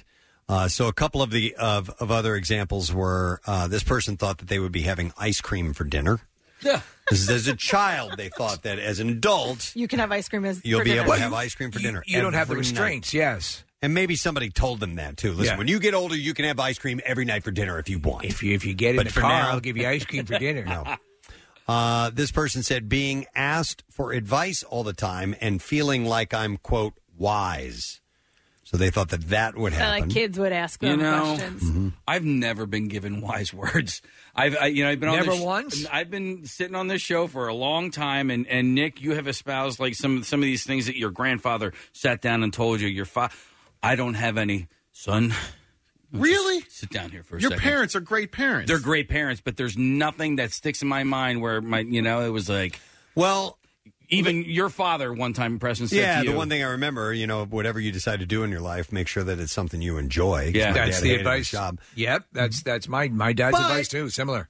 But you know what? You give great advice. Aw. Stop you pulling on give that. great advice. You may have not received much great advice, but you, I hear you come in and on, on times when we're talking about family Mm-hmm. and kids things, and you sit down and say some things or re- repeat back to me some of the things you've told your kids, and I'm like, damn, why didn't I ever think of that to Really? say? Yeah. Oh, wow. yeah. Hey, can we just play this- yesterday? can we play this back at seven o'clock tomorrow morning, and I'll have my kids listen so that the you know they can understand that like I'm not just talking at my ass. That you're actually giving them Bible. I think it would help if you didn't move your ass cheeks while you gave this advice. Okay, all right. Point taken. Point taken. When you My- bend over yeah, yeah. and grab your butt cheeks, Yeah. What and did I- open them like you're speaking. Neither a borrower nor a lender be. What did My, I uh, say yesterday? Um, I forgot what precisely it was, but it was it was uh you you were telling me about uh, Seamus and um Don't run into walls. Something he was concerned about, and uh and I've forgotten Okay. right now, but it was sage advice. It was great life advice. Okay. Do you remember? No, I don't remember, dude. I just all I remember is sexy fries. Oh yeah, That's yeah. all We I had remember. sexy fries yesterday for lunch. Casey, my dad's listening right now. You want me to have him call in or anything? Uh, yeah, I want him to give me some. The only the only he thing needs advice. I can remember my dad telling me was uh, I was in a relationship as a freshman in college, and my dad said, "I'm not ready to be." Is he good to you? I'm not ready to be a grandfather yet. Oh, okay. That's all. I was like, that's I interesting. think both of your parents give you and gave you advice, but you just don't realize it. M- yeah, maybe. Maybe, it's and like- he's actually repeating it now to his yeah, kids. and maybe it Mm. wasn't a sit down like I need, I have something to tell you. But in life, you've learned from your parents. Sometimes advice is given by example. Yeah, yeah, exactly. But I wish I had that thing where it goes, yeah, my father always said. You always said, son. Sat down on the porch. Yeah. Uh, let me go to some calls. So some things that you thought would happen a lot as an adult, but never or barely ever happened. So uh, let me go to Simon. Simon, you're on the air. Good morning. Good morning. How you guys doing? Good. What's up, man? So they used to drill in our heads in school all the time the whole dr- stop, drop, and roll thing. So I just assumed that as an adult I would catch on fire. there you go. Yes. You'd always be setting on fire. At some point, that several times in your life, you would have to stop, drop, and roll. Exactly. Yep, that's a good one. Oh, They do put a lot of fear in kids, don't they? Well, that stop, drop, and roll. He's so right, though. I mean, Have Oh, you ever everyone seen- remembers that. The mo- movie, I think it's the documentary. I think it's called the Atomic Cafe. It's about it's all all that footage of the uh, of the uh, you know the, uh, the the- the films that they show s- kids in schools in case a, an atomic bomb blows up in your neighborhood. Yeah. get under your desk. Duck and cover. yeah, yeah, yeah. Is what it's called. Duck and cover. Uh, let me go to Samantha. Hey, Samantha. Good morning. Hey guys, Gadzooks. Gadzook, so what's something you thought would happen uh, a lot once you would become an adult or less, either either one? So when I was in high school, I used to deal with a ton of drama. My mom always told me when I got older, there wouldn't be much drama in my life. Oh no, I think I experienced more drama in my life now that I am older in a job or around friends than I've ever experienced drama Okay. before. So as as this kid going through, you're like, man, if, if I just get into adulthood, smooth sailing as far as the drama goes. Oh yeah, but I can see that. Yeah, yeah, and also like, there's uh, there are certain things that um, yeah you, you think as an adult okay it's going to be a lot easier now because Yeah. I, I don't have school. Well, now you have a job. Uh, here's uh, another one from the from the Reddit thread uh, that they thought they they thought that would happen a lot as an adult when they were a kid, which would be formal entertaining dinner parties, hosting fancy holiday dinners. like that would be happening All every the night of time? week. Yeah, Yes. yeah. Right. exactly. It, it, it's probably what they saw as a kid though that informed that decision. Yeah, yeah, exactly. Did you guys ever have dinner parties? Like yeah, my parents would have, di- but, but not- not like you know not like uh, Downton Abbey dinner parties, but uh, we never had the only parties we ever had were party parties. We never had like oh. Swinger- swinger parties. we, we had key parties, except we never used any keys in my house. We never locked our who's doors. that man mommy's talking to? So wait a minute. Uh, but you had party parties, but not dinner parties, meaning sit down and everybody- Yeah, ne- no, they were always like it was like a you know like a graduation party or a birthday party or you know it was Did you just- ever host holidays? What, what what about the adults? The, the, the, the your your your your parents' friends coming over No. and, and having Oh, see, yeah, we had plenty. of We that. used to have those, yeah. yes. There was like Friday night party, you know, whatever. Yeehaw! That's when we go as kids, going, hmm, maybe I should try smoking now. You know? Let's grab one of those butts. Let's light that up. I mean, because there's the seventies, you know, Uh-huh. my parents they were drinking and Earl, smoking I got all over the the, new place. Red Fox record. Yeah. uh, hang on a second. Let's go to okay this one, and and this is on this Reddit thread. I'm going to go to Valerie. Hey, Valerie. Good morning. Good morning, guys. You're awesome. Thank you. So something that you thought would happen a lot as an adult, but never really happens. I always thought I would have to save strangers from choking, like in restaurants. It says here, it says having to do CPR Yeah, yeah, or the Heimlich maneuver. I learned them in middle school and was convinced that people choked and had heart attacks all over the place all the time. all the time because, and you see it on TV. There's always somebody choking. Somebody runs up behind them and does the Heimlich, and they spit out like a chicken leg. you know. Yeah. So I thought I would just have to randomly save people. I had to make sure I knew my CPR. There you go. They do I dri- agree. so it, that's a residual effect of what's drummed into your head in school. Now it's good to know it, but perhaps they should tell kids this is a few and you know far between. I listen. I I kind of I concur with that. I I thought rather than you know saving choking people, I thought that I would be like bandaging people and stuff. So I had first aid kits and things like that, always at the ready. Oh, I'll tell you one thing now. It, it does actually raise the uh, a memory for me. I thought I'd be square dancing a lot more because we were taught square dancing. need to know Mm-hmm. this. We need to know it, and I'm like, I never have been, nor would I want to attend a square dance. But Steve, I've seen you promenade before. I and you do do it with the promenade. best of Mm-hmm. them. I like Tony Monero. being the manager of a pool and a lifeguard at a pool, I did always have a first aid kit in my car, but I also had um, the face mask in case you needed to do CPR, so you didn't have to actually do Mouth mouth, to mouth? Yeah. I had the face mask Mhm. in there because I thought if I have to do it, I want to save someone, but I don't want to touch their. I'm wrist. sorry, I'm going to have to let him die. That He's was- gonna have to go. His mouth, he has sores. I remember that you the, thinking that same thing too, Kathy. I'm like, there's no way I'm putting my lips on some On a dude's stranger. slobbering mouth, and and of course, you know, now it wouldn't matter. But Preston, I'm dying. Gary, and you're going to continue. uh, how about this one? I like this. I'm going to go to Abigail. Hey, Abigail. Good morning. Good morning, you guys rock. Thank you, Abigail. What's up? I always thought that you were going to be asked to recite the alphabet backwards to prove that you weren't drunk at a traffic stop. Yeah. so I practiced it a lot growing up, and it has come into my life zero times. Abigail, hit it. Z Y X W V U T S R Q P O N M L K J I H G F E D C B A. Give her some beer. we have a case of beer? We didn't have her. We don't have Uh, beer? Ah, Melvin, Oh, bummer. that was amazing. We have to have Nice- something. Nice job, Abigail. Um, no, we, we did. I had all these beer winner sheets, and then they got thrown away. I have no Uh, idea what happened. somebody cleaned up our studio. Throw it away. So let me ask you: Is that is that a standard thing? I thought you you have to recite the al- the alphabet backwards. I always thought it was just It's- recite the alphabet. No, I mean they've they've I've heard that used before, and then uh, most people would go, "Really, man? Seriously? Come on." Yeah, I can't Um, do it sober. Yeah. And then they're like, aha! Right. I'm going to go to Jennifer next. Hey, Jennifer. Hey, bitches. What's up, Jennifer? I've been waiting forever to do that. so Listen, as a as a kid, what did you think would be happening as an adult, but never really happens? I always thought I was going to win concert tickets and trips, all those ones that you had to be 18 or older. Ah, yeah, because they always say that 18 or older. Yeah. yes, yes. So, and um, panned out one time, but you know. Yeah. Well, hang in Better than nothing. I'm trying, man. I'm trying. right. I know I know what you mean, Jennifer. I had the same thing. I thought, you know, just when I get to that age, I'll finally be able to grab that and I'll, I'll be a winner. Yeah. yeah. Time, all the time. It's going to happen again. I know it. I just know it. Thanks, Jennifer. And by the way, for, you know one of one of the questions I'm asked most often, or have been asked most often in this business, is how do I win that con? How do I call in and win? What's the secret to Yeah, getting yeah, through? yeah. And there's none. There's not. There's zero. And I don't know how. Sometimes there are some people who win more than others.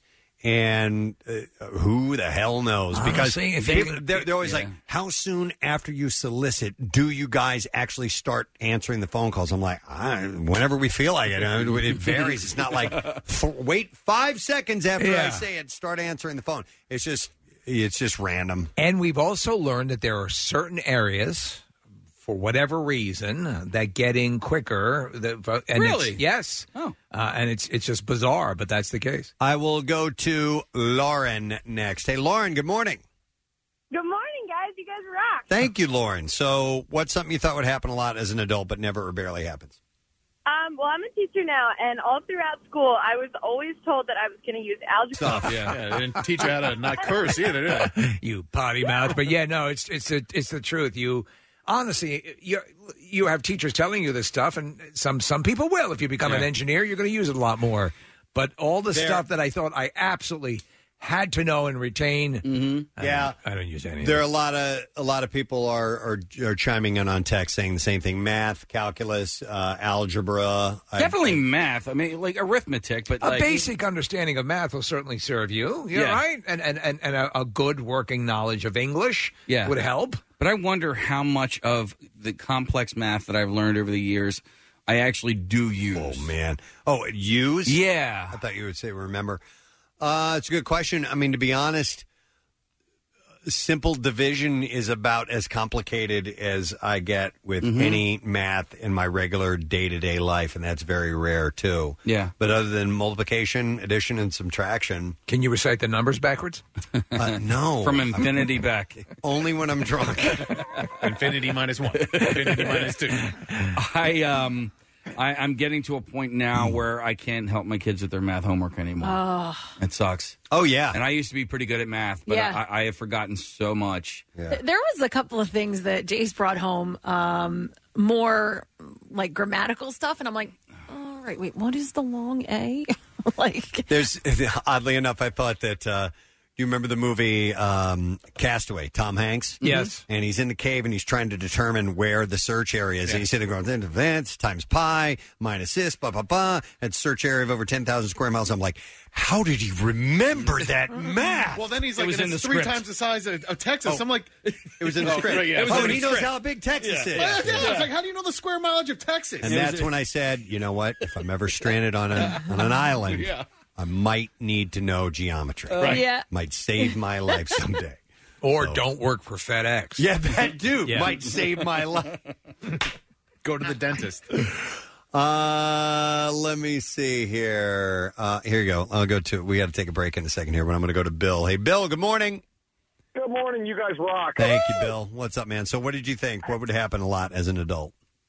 I thought when I was younger, I always left everything on in my room. Every light, every radio, everything on in the room. And I was like, you know what? My parents kept telling me, turn everything off, turn it off when you leave. Well, I said when I grow up, I'm going to turn everything on and leave it on. Guess what? Now I'm the guy telling all my kids. there you Oh. go. you pay the bills now. Yeah, I didn't realize I I didn't realize how much my mom and dad did for me growing up because it just got done.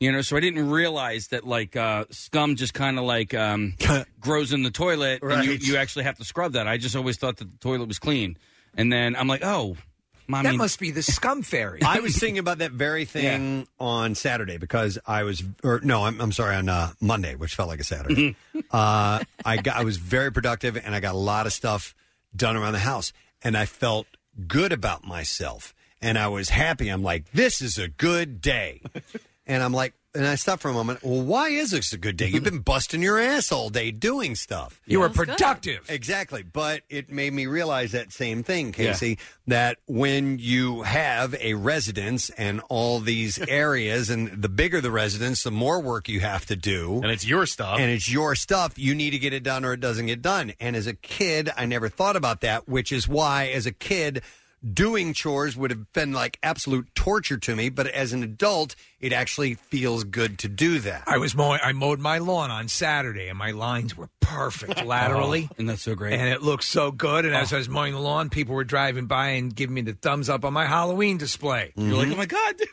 they noticed. I'm awesome. I am awesome. I put a picture of my lines on my lawn up on uh, Instagram in the earlier uh, part of the uh, summer, late spring. It looks so good. That And was I- a perfect swastika. Oh, I loved it.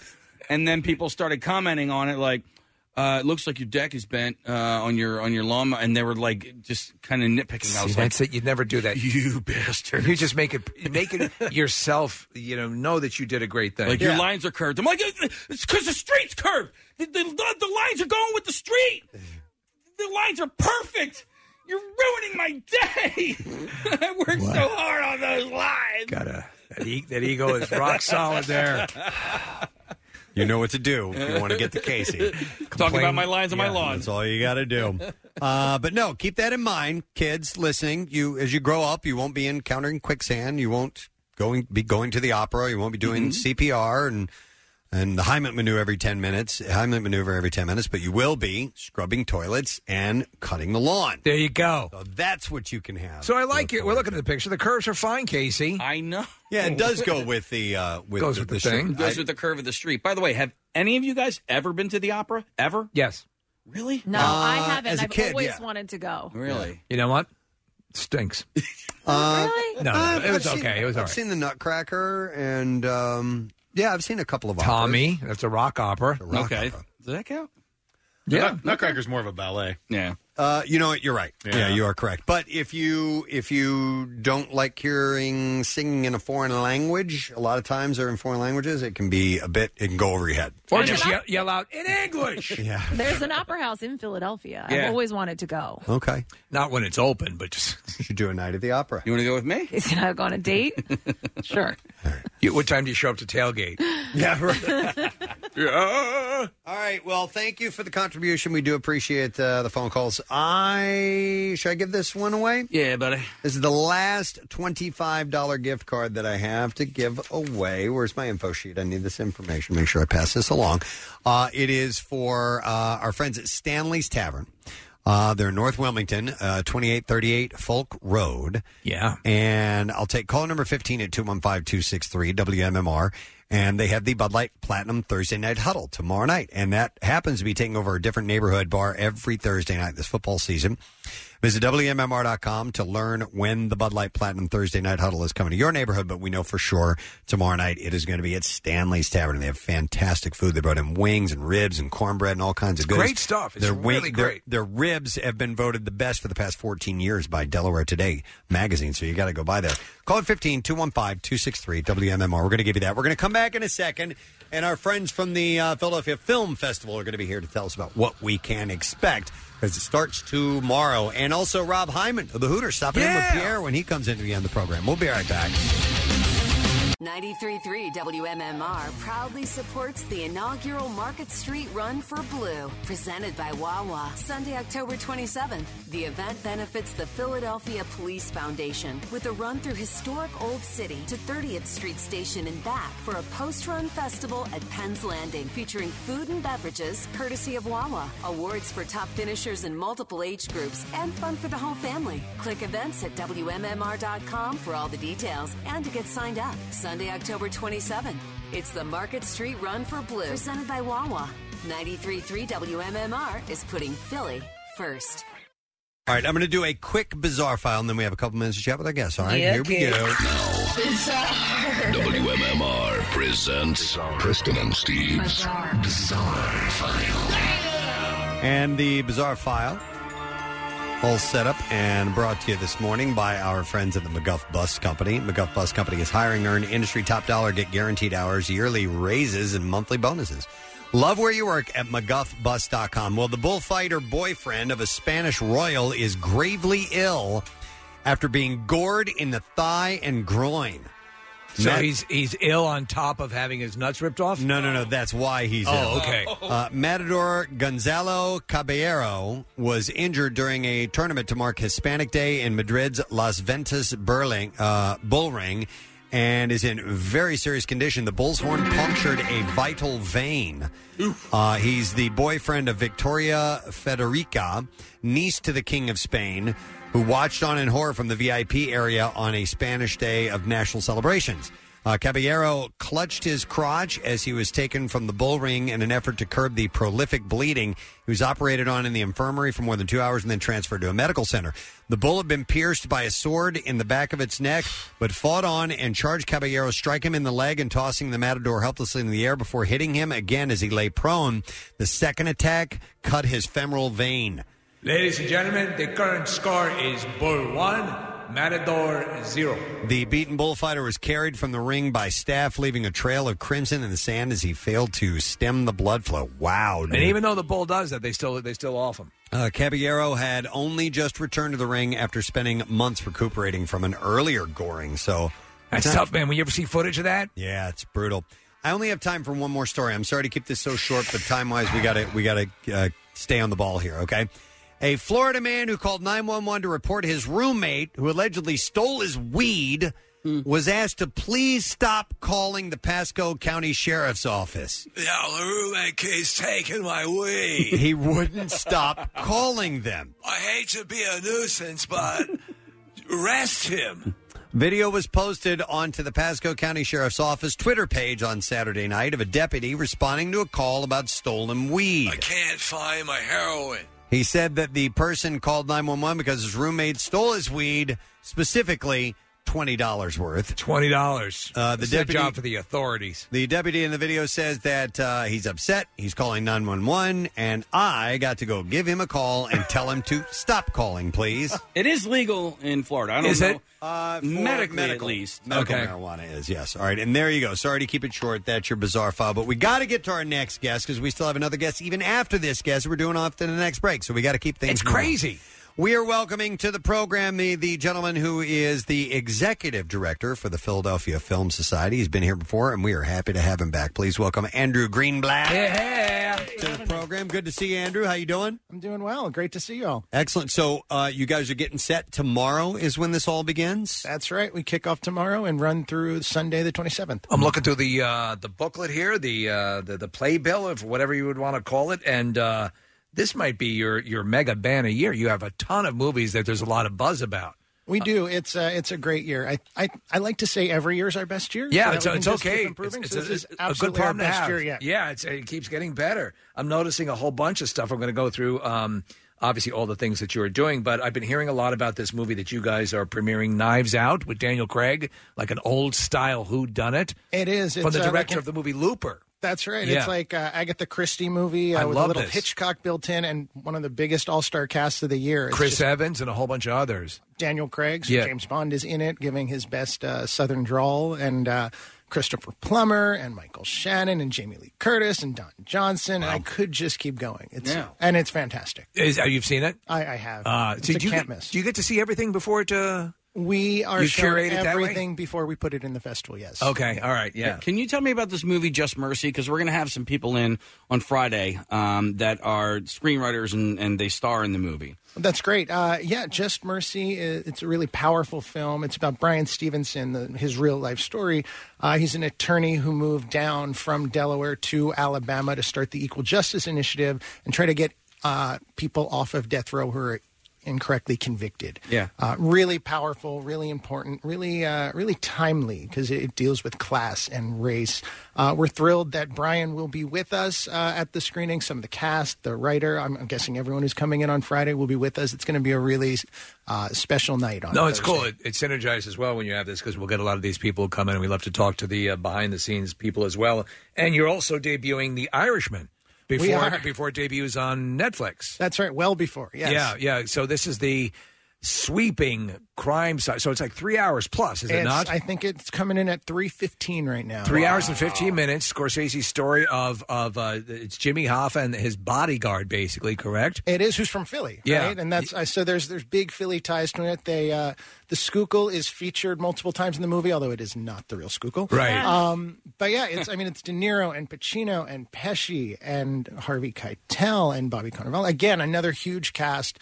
Uh, it's, it's How is it? Um, it's fantastic. It's like the last of his uh, mafia movie. Massive crime. I but mean, it's like, more they, than that. they say it's amazing. Now they, they, they they've used the big. A lot has been made about this de aging, computer generated stuff that they're doing, and they're making De Niro and everybody look much younger. are. Uh, is it a distraction or does it work?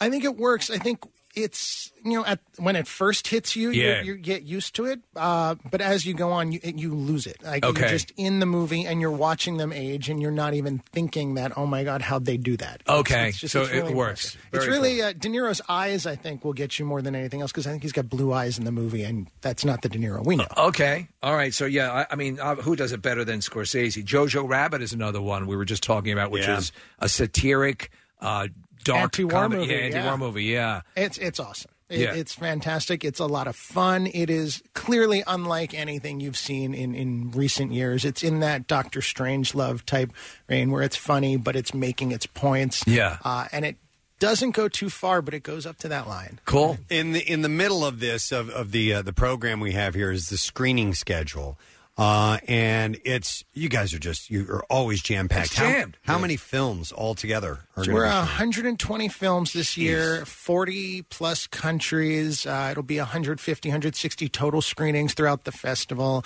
Of the 120, uh, we say 115 plus are Philadelphia premieres, never before seen in the city. Uh, many months before you'll have a chance to see them, many that you'll never have a chance to see in a theater. Uh, so this is that opportunity. And then the last five are in that from the vaults category. So they're films that are either celebrating an anniversary or we want to uh, look back at the career of someone who's recently passed away. And who would that be this year? Uh, well, so we're doing Magnolia uh, Yeah. for its 20th anniversary and for Ricky Jay, who passed away. Uh, we're doing Zeffirelli's Romeo and Juliet because he passed Ah, away. We're yeah. doing both of those on 35 millimeter. Uh, we're doing Defending Your Life uh, to look back at Rip Albert Torn. Brooks, yeah. Also on 35. I love that movie. Uh, so good. It's so good. And then the other two, we're doing Audition, which is the Mike film. celebrating 20 Wow, years. Yeah, we're that's not a brutal film. And if people haven't seen it, just come and experience that. And we're doing. It's, it's one of the sickest, but people who've seen it, you'll you will never you'll never forget it. You'll never You'll forget never it. What was forget it it. again? Audition. Audition. Oh, audition. Yeah, yeah, yeah. That and Blue Velvet, and we're doing those two on 4K. So they've also never been seen in the city like this. And it's our brand new projector, and it's our way to show it off. So you can, s- and this is a great way. You you'll s- you can in one fell swoop see if you plan your schedule right. Movies that will be talked about for the rest of the year ahead of the curve. You know, and a lot of these will be end up being Oscar contenders. Absolutely. Yeah. We're six out of the last seven films that won the Best Picture premiered in our festival, and it was the first opportunity to see it here. How about tickets uh, to the shows? How do you do that? Easiest way is the website, filmadelphia.org, F I L M A D E L P H I A dot O R G, or you can go to the box office at the Philadelphia Film Center, 1412 Chestnut Street, or the other theaters we use when we start on Friday, the Ritz East and the Ritz 5. Okay, and we'll have all this information. We'll link on PrestonandSteve.com. But it's exciting when this happens each year, and you guys do such a great job. So Thank you. We appreciate the uh, the continued opening up our eyes to awesome new cinematic adventures. It's awesome. Yeah. Excellent. Thank you so much for being here. Uh, Thank you so much. Andrew, by the way, the executive director of the uh, Philadelphia Film Society and the Philadelphia Film Festival starts tomorrow through the 27th. So get your tickets. We got to take a break. Sorry to keep it short, but we got to stay on time for some stuff. We'll be right back. Stay with us. Get social with Preston and Steve and WMMR. Facebook, Twitter, you know, the usual places. Steven Singer's Ready for Love diamond engagement rings are ready to go. Whether your budget's $500 or $5,000, Steven has the perfect ring for you at the perfect price. Online at IHateStevenSinger.com or at the other corner of 8th and Walnut in Philly. IHateStevenSinger.com. Back with more of the Preston and Steve Show podcast. We are scheduled to have Rob Hyman uh, in the studio of the Hooters, along with Pierre Robert, uh, because there's a very special event uh, coming up. Uh, being inducted into the Philadelphia Walk of Fame with the Philadelphia Music Alliance Gala uh, coming up on the 22nd. So we'll see when they get here and uh, have a chance to talk to them. Uh, in the meantime, we're going to do today's lesson question. God damn it. Yep, I'm going to need that. You want an early one or a late one? Uh, let's do an early one. By the way, we're going to give away a four pack of tickets for Six Flags Great Adventure and Safari. All right, so Let's get the question from the gimp. Let's do the question. Nick just printed them in. What uh, Printed them what up. kind, what kind of shoes did Caitlyn Jenner have to nail to her feet? What kind of shoes did Caitlyn Jenner have to nail to her feet? Okay, and they're not horseshoes. No. All right, 215 263 WMMR. All right, so what kind of shoes uh, did Caitlyn Jenner have to nail to her feet? That was earlier this morning. 215 263 WMMR. If you were around at that time and you heard it, then we need to hear from you because you might win the prize. So give us a call. And while you're calling, we are going to do the trash. The trash business is a gold mine. 93.3 WMMR with Preston and Steve's Hollywood Trash. Brought to you this morning by Davis Hyundai. Get to Davis Hyundai in Ewing, New Jersey, and check out the new vehicles like the Palisade. Davis Hyundai, home of the no payments for a full year. Go to davishyundai.com. What's going on, Steve? Well, a modest house in the Chicago burbs that sits on the lot where John Wayne Gacy murdered 33 people and buried 29 is up for sale. As the realtor puts it, for just $450,000, you can enjoy easy access to the Windy City, great schools, and never sleeping again for the rest of your life. My God. Madonna wrapping up her latest tour with a new boyfriend, 25 year old choreographer and dancer Alamek Williams. The 61 year old Madonna says she had not been looking for a new relationship, but fresh penis. And finally, John Goslin saying he is committed to protecting his kids from ex Kate Goslin, who he says is consumed by her quest for fame. John says it could, uh, if he could, he would have all the kids living with him, but there's just not enough room in his dumpster. and that's your Hollywood Trash. Alrighty, we shall see if anybody knows the answer to this lesson question. What kind of shoes did uh, Caitlyn Jenner have to nail to her feet? 215 263 WMMR. Uh, we're going to check in with Gary, see if he happens to know the answer. Hey, Gary. Gadzooks. Gadzooks, buddy. All right, Gary. What kind of shoes did Caitlyn Jenner have to have nailed to her feet? Strappy Jimmy Choo. Jimmy Choo's. Yeah. A set of strappy ones. Hang on, Gary. You got yourself some tickets. We have a four pack. Uh, for Six Flags Great Adventures and Great Adventure and Safari, you can take uh, your fear for a ride at Six Flags Fright Fest with over 20 haunted attractions and more. Zombies than ever before. Thrills by day, fright by night. Weekends through November 3rd. Let's get to the music news. Now, Preston and Steve's Music News on 93.3 WMMR. All right. Uh, brought to you by Davis Hyundai. Get to Davis Hyundai in Ewing, New Jersey. Check out the new vehicles like the Palisade, Davis Hyundai. Home of the no payments for a full year. Go to davishyundai.com. Is that correct? Did I did Yeah. that twice? Okay, cool. I'll make sure I got that right. So we flirted with this a little bit earlier, but the 2020 nominations for the Rock and Roll Hall of Fame have been announced with Soundgarden, Nine Inch Nails, Judas Priest, Motorhead, Depeche Mode, Todd Rundgren, Kraftwerk, Rufus and Shaka Khan, uh, the MC5, Pat Benatar, Whitney Houston, Dave Matthews Band, the Notorious B.I.G., T Rex, and Thin Lizzy all up for possible induction. I'm okay with all those. Uh, yeah, Notorious B.I.G. I don't see Eh. that. Um, Whitney Houston. I mean, they've already done. They already. she rocked. I mean, they already had Donna Summer and a few other ones of that ilk. But I'm still. It doesn't. I know, I've but, gotten but over it. compared to who they put in there already, if they're going to put in Donna Summer, why not Whitney Houston? but you're okay with Pat Benatar and not Whitney? Oh yeah, by far. Pat Benatar Okay. w- as far as rock yeah, goes, absolutely, Yeah. yes. absolutely. Okay. Yeah, yeah. You, you don't I- I- see that Uh, no, no, as no. rock music. Uh, no. You better run. Yeah. You better Okay. hide. Okay, all right. You all right. better leave. from I guess my more side. so than Whitney. Yeah. And this, definitely, man. You don't think that's rock? Her husband's one of the best guitarists, rock guitarists. Absolutely. Yeah, he's fantastic. Listen, I love that she's in it. I just thought you guys were gonna. I didn't realize you were gonna Pat be okay Benatar with it. has complete credit. She could be. She could be the original rock chick, and I know that there were other female rock artists like your Ella dad's, Fitzgerald. well, your dad's lover, Right. Oh, yeah, yeah. Janis. uh, with Janis Joplin, but she was a little more bluesy, and uh, and Pat was one of the first breakout front women of a band who just rocked pretty hard on stage. Who does your dad say was the better lover, Ken? Stop. He didn't know Pat. Yeah, definitely rock. Um, so anyhow, the Top Rock Hall vote getters will be announced in January and inducted on uh, May second, twenty twenty, at Cleveland's Public Hall, with the event airing live. I think it's actually Pat Benatar is way overdue, to be honest. Yeah. I don't, I Yeah. don't know how long ago her first song came out, but How many do they let in? I mean, I know they Um, have a bunch of nominees. Is it five? uh, five the top five acts will comprise a fans ballot uh, that will count as one of the ballots that determine the class of 2020.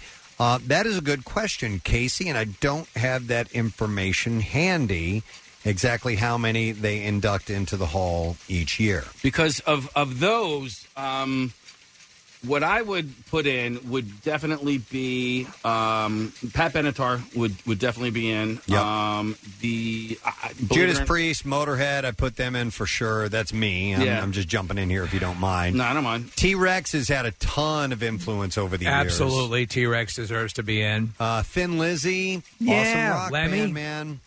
Uh, Motorhead. yeah, yeah. I don't know how you don't put Dave Matthews Band in. I mean, I think they've earned it. They- You know, they're like first or second time nominees, but I mean, just like as far as records sold and concert tickets sold and albums and I don't know. That, but that's my opinion. I just think there's some people that are in front of them in the line, maybe, uh, but they, they're going to get in. They, Yeah. they, they will be in. Uh, so it, who's to say? Uh, but anyhow, to be eligible, yeah, each nominee's first single or album had to be released in 1994 or earlier. Yeah, so Pat goes back Yeah. to the late 1970s. I think this nominee class is pretty damn strong. I don't know. Um, I'm with you. Yeah, I just uh, question mark on Whitney Houston and Notorious B.I.G. I feel That's like- me personally. I feel like Whitney's going to get in. Mm. Uh, quite possible. I mean, she's one of the greatest voices of all time. Yes. Is it rock? No. Probably. Was it ever rock? No. But that doesn't seem to be a defining. Um, but did she smoke rock? Yes. Yes. Yes. Constantly. A lot. And Jeez. lots So- of it. It's good logic. Yeah. Rest in peace. She will be missed. Thank you. She will be missed. Foo Fighters drummer Taylor Hawkins and his band, the Coattail Riders, will release their third studio album titled Get the Money.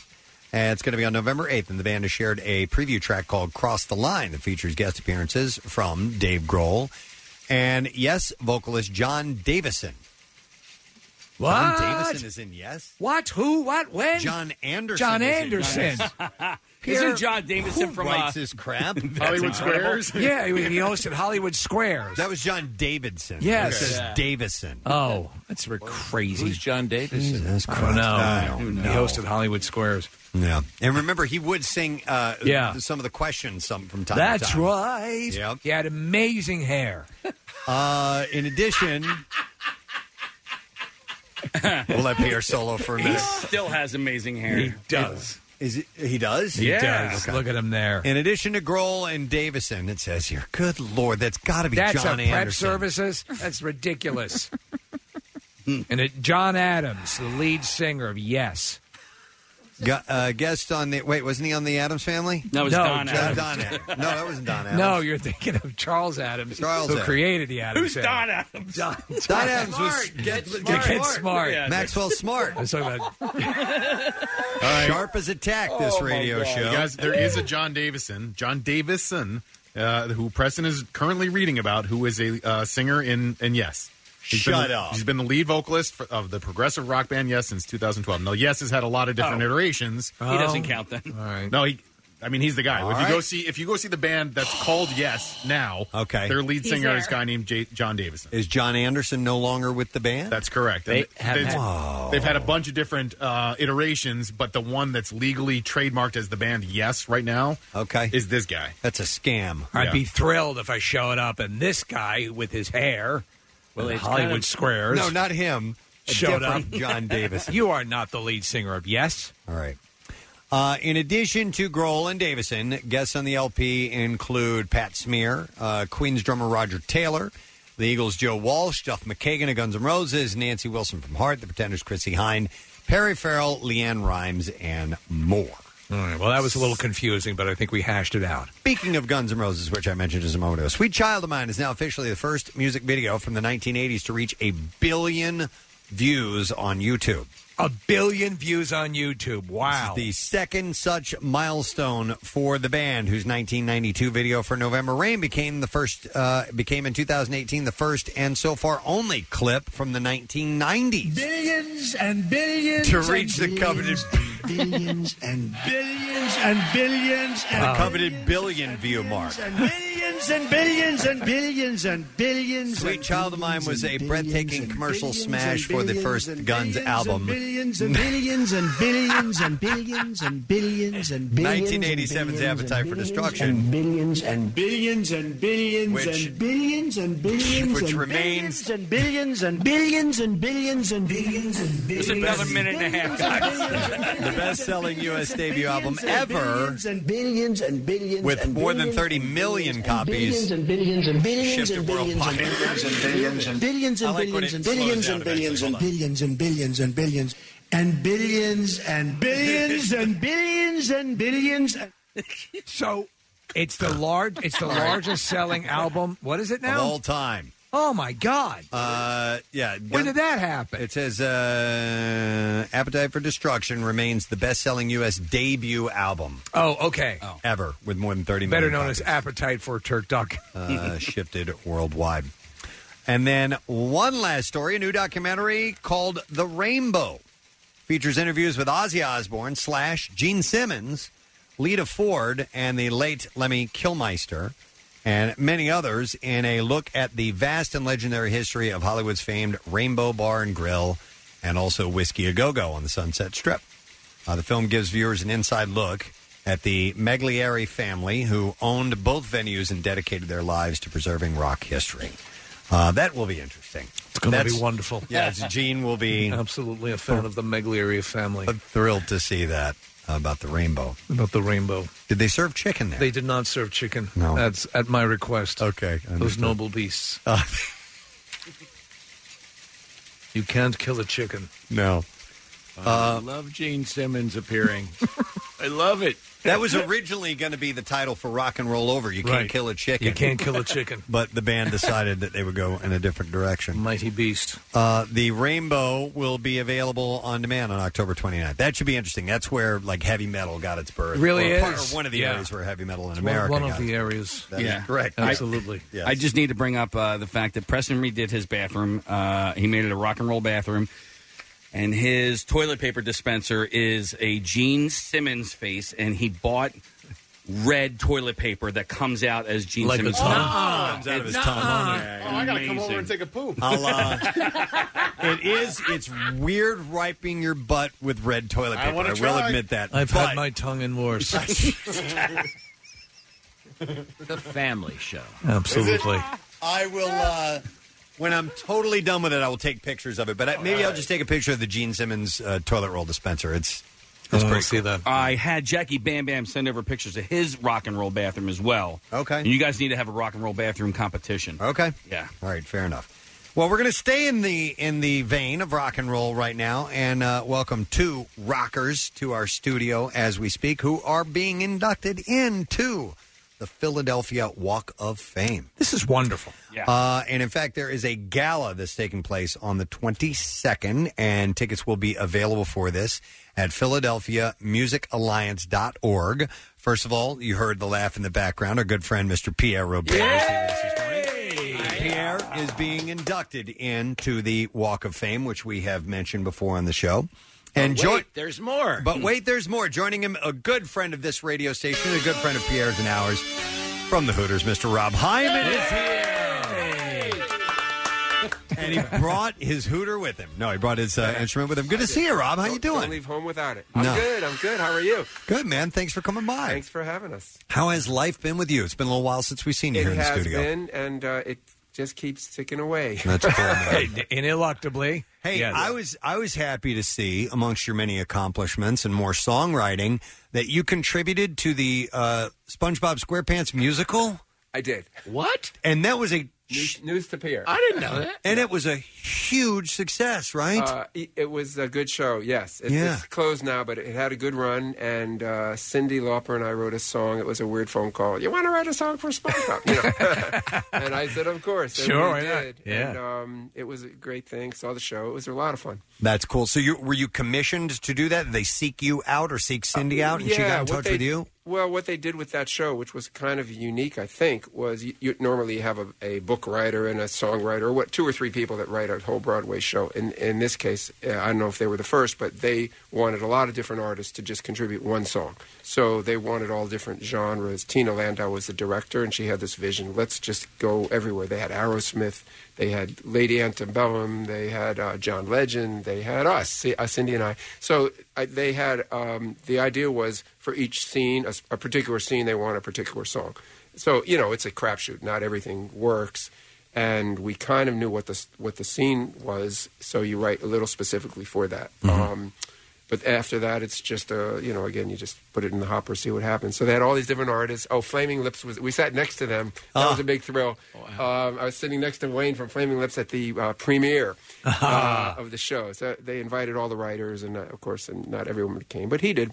And um, you know we we had our little song in there. It was bizarre. Which character? Which character sang your Actually, song? SpongeBob sings it with Patrick. Okay. And, Ah, um, awesome. My kids are big fans, actually very critical fans. So they had they went with a lot of um, you know trepidation, like don't screw it up. And, and apparently, they said it was very true to the show. I mean, I know the show, but not every little you know bits and bit and piece like they do. Right. But they, the whole set and the whole uh, the way they staged it, you walk in the theater and you're underwater. You know, the whole theater is the set. Yeah. So it was very clever, very day glow, very colorful. Wow. Yeah. Oh man, I, I- I hope they bring it back. I'd love for you. Actually, they are. It's touring and it's coming to Philly. All right. Excellent. Uh, it would be like a Excellent. SpongeBob hype, but but apparently it's on the road, and I believe it is coming to Philly in December. And if you get a chance, uh, check it out. It's fun. What's it like to hear your song in a Broadway production? Sung, sung by SpongeBob. Bizarre. uh, no, it was a thrill. I mean, you know, the, it was a little song we th- threw in, and then we had some conversations back and forth with the director. Can you tweak this and that? And then they did it. It was fantastic. Wow. Um, yeah, it was really fun. You guys have received all kinds of awards throughout the years, and uh, some here in Philadelphia, I assume. And uh, you know, being a part of the, the Walk of Fame, that's got to be a nice feather. Well, in the this cap. is this is a biggie. Yeah, I mean, Yeah. We'll, we'll be in the sidewalk. You know, uh, it's a thrill. I mean, we're very honored. Thirty nine years with this band. We started in nineteen eighty. Next year is our fortieth. So. We're getting up there, so like, it, so if these things are going to happen, let's do it sooner yeah, than later. well, you're there, yeah, you might as well get it in there under the wire. Yeah, but no, obviously please. you're, you're going great guns still. Oh. So Thank you. Yeah, 40 years and counting uh, with Eric and David, the orig- our original, uh, my, Eric and I formed it, and then David, of course, the original drummer. He was a founding member, and then some people have come and gone, all great players over the years, but we're still doing what we do. So the But same even way your- we do it. Even your current lineup, John Lilly's been there John, since I know. 84, 83. I think. 83. I know. He's one of the new kids. Uh, you're right. And Fran's been, uh, Fran, your bass player's been there since. Fran joined 86, 87. Right. And then you got Tommy, who's relatively new. And we're always a five piece. Then we Eric broke his shoulder right before a tour skiing. Don't ski, Eric.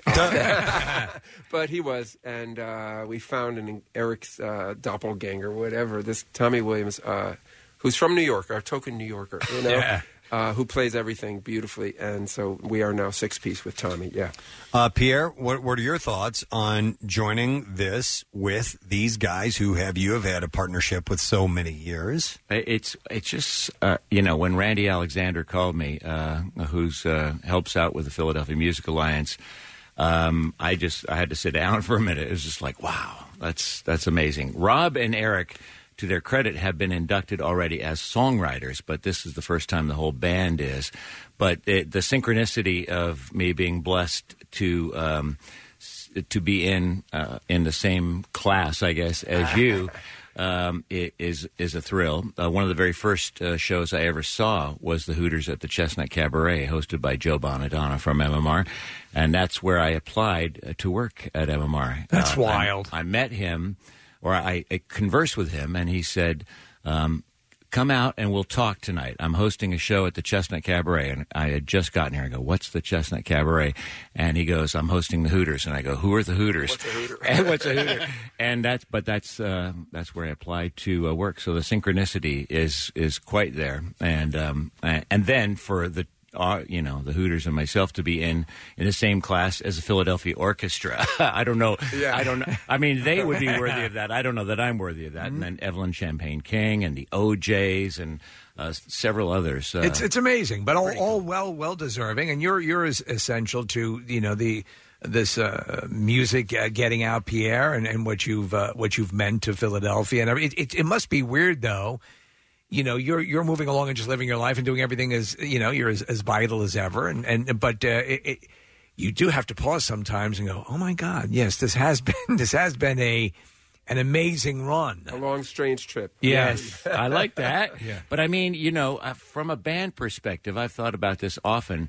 You know, you do a gig, and then you do another gig, and you do another gig, and you guys always try to make each one the best one. But then um, all of a sudden, you have a year of gigs, and then you have two years, and five years, and ten years, and albums. You know, and all of a sudden, you still are just doing what you do, what you what you do, but you've assembled a body of work. Yeah. Um, and, and that's every so often someone will reflect on that. And uh, Well, you're only slightly behind us in terms of longevity, right? I'm, I'm, you're about to be 40 We're- years. We're 39 in counting. You're Uh, I'll 30. be 39 in November. Okay. Uh, and you'll be 40 years as Next- band. next year's our 40th. Okay. Yeah. So. 2020.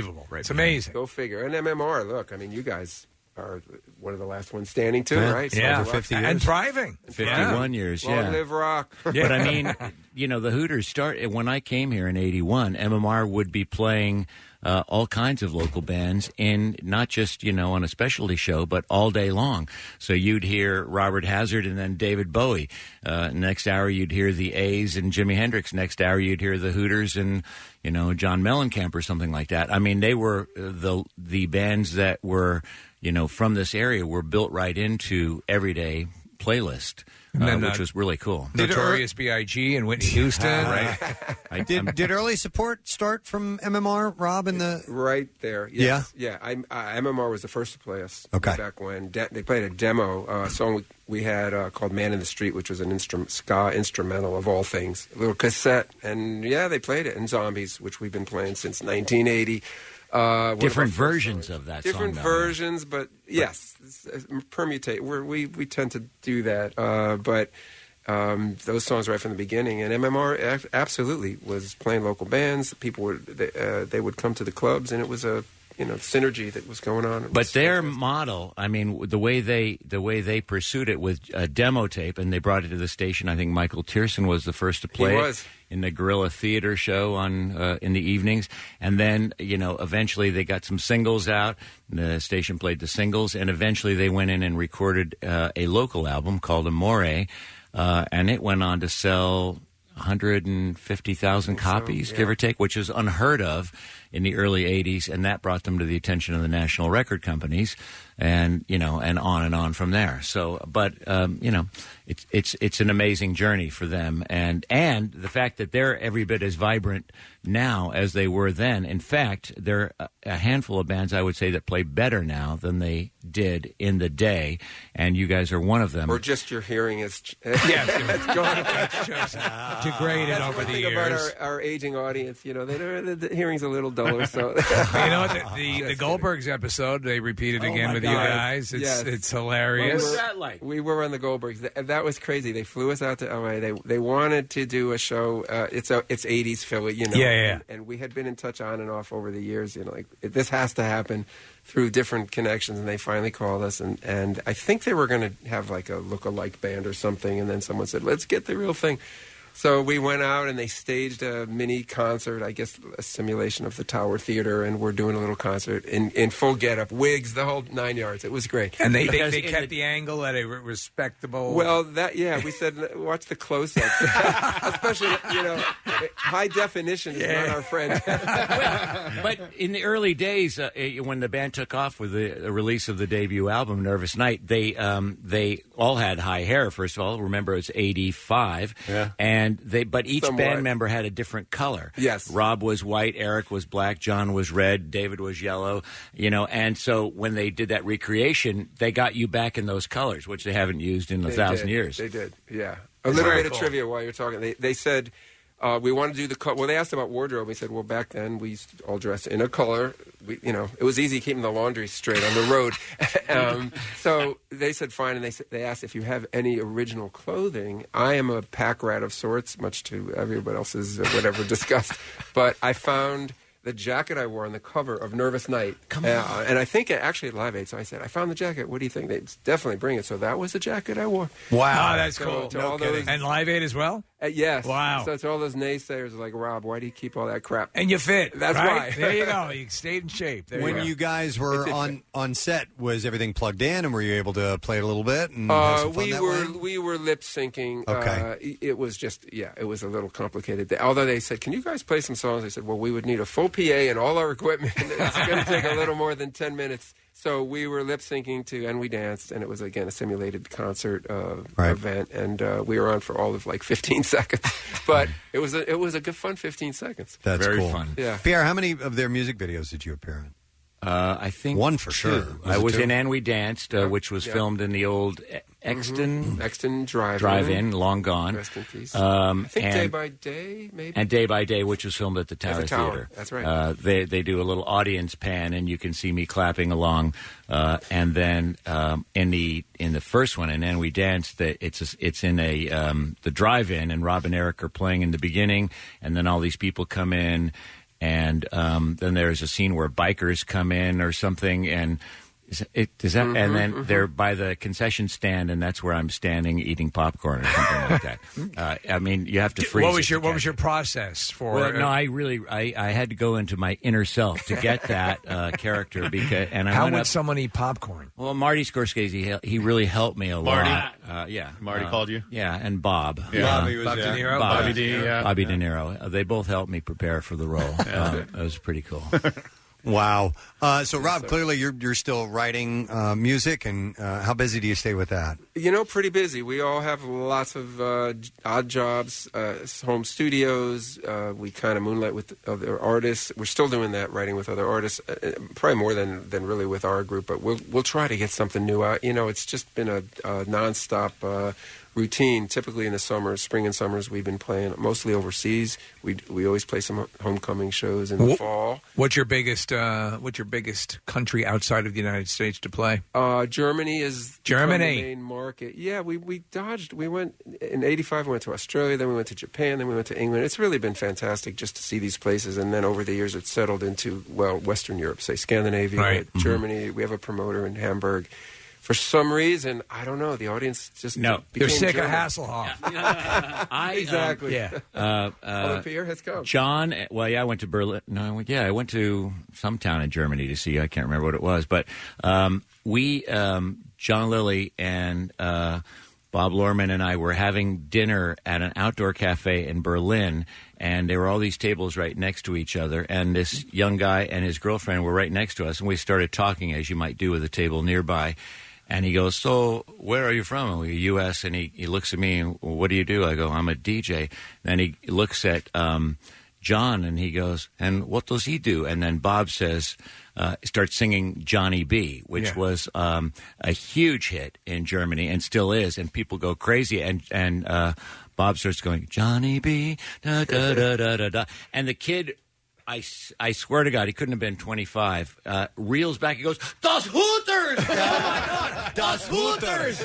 And it was the coolest thing. Then he goes, She works for the mayor. He's going to get you a tour of the town. I mean, it was. Uh, it was That's how we get free beer. There- and there's a great video from the last tour over there. Um, Johnny B's this huge song. It was on the second album. Yes, Rescue One- Me. uh, One Way Home. One Way Home. Yeah.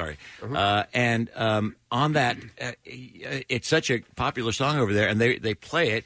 And they had gone off stage in some venue, and this packed uh, festival. There are thousands and thousands of people there, and they kept singing spontaneously uh, after the encore had even did. taken place, and you guys went out and did it again, right? Well, of course. I mean, but that's so cool. That's the kind of love that you know yeah, that people it's have been for them. fantastic. I mean, uh, e- really everywhere we've played for all these years, it's, the band brings it. I mean, we do it the same way now that we did it then. You know, we get on stage. I look to the Stones and those bands as real inspiration because they were our inspiration. That's and there's awesome. no trickery. There's no backup. People under the stage or Right, right, taking right. recordings. The lights, the, the music. It, it- it's just the best to the best of our ability. So it's it's just old school rock and roll. And then the spontaneous things like that happen. And it's like, okay, and then we come back, play the song, start playing something else. And every night, it really is an adventure with this band. I Love it. Doing two nights in November at the Keswick Theater. We I think are. they're just about sold out. But Yeah, uh, yeah. the first weekend in November, they've been doing two nights, Yeah. Friday and Saturday, We're- at the Keswick. We're thrilled. And the gala next week, you know, is, uh, by the way, uh, they, people can come. Well, Yeah. The afternoon, well, you can talk about that. Yeah, there's a uh, there's going to be a ceremony at, at the walk itself in the afternoon, and then the gala later on that night. Right. Right. Now I don't have the details on what time the, the outdoor ceremony is Randy, taking come place. over It's on and- the I think twenty it's uh, at second. Well, Randy, just noon. speak. Well, what, what did you Speak. Speak, boy. Speak. Hi, guys. How Speak. are you? It's Randy Alexander. Hi, How are you? Um, I'd like to use this moment to break a little bit of news from the Philadelphia Music Alliance that we have for everybody, all your listeners out there. Um, there's a very classic rocker who is near and dear to Philadelphia, who is from Philadelphia, who's making a special guest appearance. His name is Todd Rundgren. Ah. Todd Rundgren, who is from Upper Darby, Pennsylvania. Yep. Will be inducting the Hooters. So why don't y'all come out and come see Todd in his element in a, in a whole different kind of a way? And uh, you know, he had he does have a little history with you guys. I understand, Rob. Yeah, yeah. Well, we did several shows. We did the last call to Spectrum, which was, uh, I think Pearl Jam did the technically the last show, but this was maybe the second to last with Hall and Very Oates- cool. Hall and Oates and Todd and Soul Survivors and the late great Spectrum. I have a couple chairs from that place, um, and then also the Folk Festival with Davies, uh, our drummer David's side project in the pocket. We play the Folk Festival of all places, and um, Davey picks Philly songs, and one was um, "Open My Eyes" by Nas. And Todd was there, and he jammed with us, and it was just a great throw. Yeah, he's, Wow, he's legendary. And you never know what Todd is going to say. Right. So Okay. who knows saw him what he'll last have night. to he say? was just in town last night at the Keswick Theater. I was there. He was playing with um, uh, the Beatles' White Album 50th anniversary tour with Mickey Dolenz and Christopher Cross and some others. Uh, Joey Mullen from Badfinger and Todd was was on his game. He Yeah. was great. And you're going to love it, and it's going to be wonderful to see him come out. And he is also in our Walk of Fame. He's been on our Walk of Fame, oh, since 1989, I believe. Okay, so what time on the twenty second next week? What time are the, The gala ceremonies? runs from 6 p.m. to 10 p.m. at the Bellevue. But earlier in Bellevue, the- Philadelphia, And the earlier on event? Avenue of the Arts on Broad Street. Pardon me. And the earlier event? and the earlier event will be the induction ceremony, which starts at noon. At noon. on Broad Street on the Avenue of the Arts. It's going to be the plaques are going to be lined up in front of Hamilton Hall, which is the building directly to the left of the Kimmel Center. Okay, so that's where everything. Yeah. And I understand there's going to be a live broadcast by uh, a radio station I'm pretty familiar with. Well, that's Okay. pretty awesome. Would that be this one? Jackie's gonna be Yeah. down. Jackie's gonna be Jackie. doing it? Awesome. Okay. Yeah. MMR broadcasting live. Excellent. Thanks, Randy. We And How do appreciate it. people get tickets for- if they want to? They can go to the actual evening. event. PhiladelphiaMusicAlliance.org. Philadelphia Music Yep, no problem. for the evening. They're on sale, and tomorrow's the last day they'll be on sale. Okay. So hurry, hurry, hurry! And the Come on. afternoon ceremony is free, free, free. Come on down, jam the streets. It's going to be a big photo event. You know, paparazzi, the whole thing. You're going to love it. Cool. Hurry, hurry, free, free, free. Excellent. Except for the tickets for the gala. Which aren't They're free. not- I gotta say, we were so excited to have the the kismet and the synergy to be able to get Pierre Robert and the Hooters together in the same year. It's just everything, Yeah, all yeah. the planets lined up perfectly, and it's a cosmic thrill. But I mean, not just us, Evelyn Champagne King and the Philadelphia Orchestra and the OJs. Love Train. Come on. If they sing Love Love, it. Train. Are you guys going to play that night, by the way? Uh, it's rumored. All right. All right. There We'll it see. is. Are you hanging out for a couple minutes with Pierre, or I don't know what you're doing? Um, I have to go uh, some uh, farming in the backfield. Ah. Yeah, I've got to plant gonna go fall back crops. I actually have to leave. You guys are going to have to wrap Oh, up. no, here. stay Yes, but around for a while. I've got a I'll drive luncheon you to the for airport. domestic violence that I have to go Oh, to okay. do. So I have to There you make go. sure I do that uh, for the Laurel House. But anyhow, we want to mention the Philadelphia Walk of Fame induction ceremonies coming up next week on the 22nd. It's great to see you, Rob. Hey, great to be Congratulations to, seen. you, the Hooters, and of course our own Pierre. Robert. And thanks to MMR, everybody at the station for all these years. That's Appreciate it. Our absolute pleasure. We're going to take a break. We'll be right back. And, and yes, I am. I'm You leaving. gotta go. So, Get outta here. Uh, these guys will handle the wrap up and the latter day word of the week and all that stuff. We'll be right back. Stay with us. What's new? Glad you asked. Dinosaur Pilo.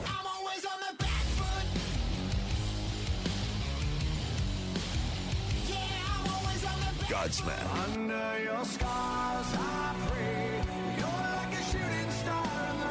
The Struts. New music, more of everything that rocks. On 93.3 WMMR. Um, so uh, Preston is gone. Uh, he had to go speak at uh, some gala. Speaking engagement for the uh, the Laurel House. He's talking about uh, you know the, the media involved in helping their mission, so that's very cool. But he had to cut out early, and uh, you know we're this- going to wrap up the show. It starts at eleven, but um, so we forgot to do something, Kathy. We need a number for the secret text word. Oh yeah, I should probably turn your microphone on. Go ahead, Kathy. There we go. Uh, what do you need? A number for secret text Yes. word. We're going to go with 15. All right, caller 15 215 263 WMMR. Give us a call. We may not uh, get you on the air, but. Uh, but you we'll- will win nonetheless. You will win nonetheless. If you know And- the uh, secret text word. Yes, and the prize is a, a pair of tickets to see Sebastian Maniscalco. That is June 21st at 5 p.m. at the Borgata Hotel, Casino, and Spa. Tickets are on sale now via theborgata.com for all 12 shows in June 2020. Gambling problem, call 1 800 Gambler. Excellent. So uh, what's on the show for tomorrow, kids? Do we know? Uh, All right, so, oh, yeah, so Pierre's. Uh, He's, he's we- blown us off. He said he had to go do some HVAC work. Yeah, we could just kind of like just bust all right through this. We How can about buzz that? all right through it. Preston and Steve on 93. We got to do a letter of the day. Let's do it. Oh, Now, he's the coming in. daily Is letter. he? Don't do the What's the letter. letter, Pierre? You wanna do the letter real quick? It's a three- Walk and roll off, man. Honoree. You think you're all big and mighty? Hi. Hi. What's the letter, The Pierre? letter is H, as in hi. Hi. All right. Excellent. We didn't know. We thought we you thought you were involved with your walk thing. Well, no, I always do my farming. Okay. I All right. You wrap that up, though? Remember? All right, so so it's a- plant it's- the corn quickly. A three letter word this week, and uh, collect those letters, make the word for a trip for two to the premiere of Warner Brothers Pictures Doctor Sleep on Tuesday, October 29th at the Regency Theater in Los Angeles. Now, the film is a follow up to Stephen King's The Shining and was written and directed by Mike Flanagan. It's in theaters nationwide Friday, November 8th. All right, Pierre. So we just talked to you, but what's on the show? What's coming up on your show today? Thank you for having us on. Oh no, our pleasure. It was great. It was really uh, lovely. Uh, and I, I neglected to mention in that process that Matt Cord will be inducting me. Oh. Ron Rundgren is inducting the Hooters uh, for the uh, ceremony next Tuesday night. And uh, Matt Cord will induct me, which will be really fun. And the Geeter will be your overall, uh, he'll be all over the place. And Mark Goodman, uh, MMR alum and MTV VJ, will also, I think, be one of the hosts of the evening. Oh, that's excellent. Be cool. Uh, on the program today, we have Bob Weir's birthday today, and we'll do a block of the Grateful Dead. Uh, the band that Preston jammed with, they are at the TLA tonight. That would be Steel Panther. Got to do a block of them. And uh, Greta Van Fleet was to have been in town last night and tonight uh, at the Met, and uh, Josh, the singer, uh, came down with one of those illnesses that can happen. So the shows are rescheduled into December on December 29th and 30th. If you're holding tickets, they'll be good for those other shows, uh, or you can take them back to the point of purchase if you'd like a refund. However, we'll do a block of Greta anyway in the workforce blocks. Excellent. Excellent. All right, so we're going to wrap things up here. Uh, we need to thank, uh, before we get to our sponsors, thank you once again to um, the Free- Stanley's Tavern. So there's going to be the Bud Light pl- uh, Platinum Thursday night huddle tomorrow night from 7 to 9. The MM Army's going to be there. and you Great can- food. Great food. Uh, hang out, and you can win some really, really cool stuff. Go to WMMR.com to learn out uh, all about the Bud Light Platinum Thursday Night Huddle events. Uh, thank you to uh, Winter Airport Parking. It's the fastest way in and out of Philly International Airport. And also thank you to Planet, Planet Fitness. Get the Planet Fitness Black Card, and you'll enjoy massage chairs, hydro massage, tanning, and so much more. On the show tomorrow, we're going to have a phone call with John Capellos. Uh, you would know him. He- Yeah. he was actually the janitor in the Breakfast Club. Press is a huge fan of his because he's been in so many different movies. He's one of those. He actually has a bigger resume than the Gimp. Yeah. As a matter of fact, that. So he's going to give us a buzz tomorrow. Also, in our studio, we're going to have Alejandro Bedoya. Uh, he is the captain of the Philadelphia Union. He will be in our studio tomorrow. Excellent. Uh, All right. So do you want to do the honors? You let you do it. You did such a great job. Oh, yeah. All right. Ray John, have a great day. We'll see you tomorrow. The Preston and Steve love you, hate you line. To all the heads who are too cheap to replace your headlights and use your high beams instead, you and I hope you get pulled over by a car. Next message. I was driving my work truck and I had to pull the hell over because you guys are talking about the Casey story when you started at a country club. And I can't see through it always farts down an old lady, been in a newspaper. Oh my god. Next message. Because the guy in the car next to me, who then couldn't start up his car when the cops came. Karma's a bitch, mother. The Preston and Steve love you, hate you line. Call 484 434 1333. MMR rocks. Brought to you by DellToyota.com and DellChevrolet.com. Jack, sell them for less.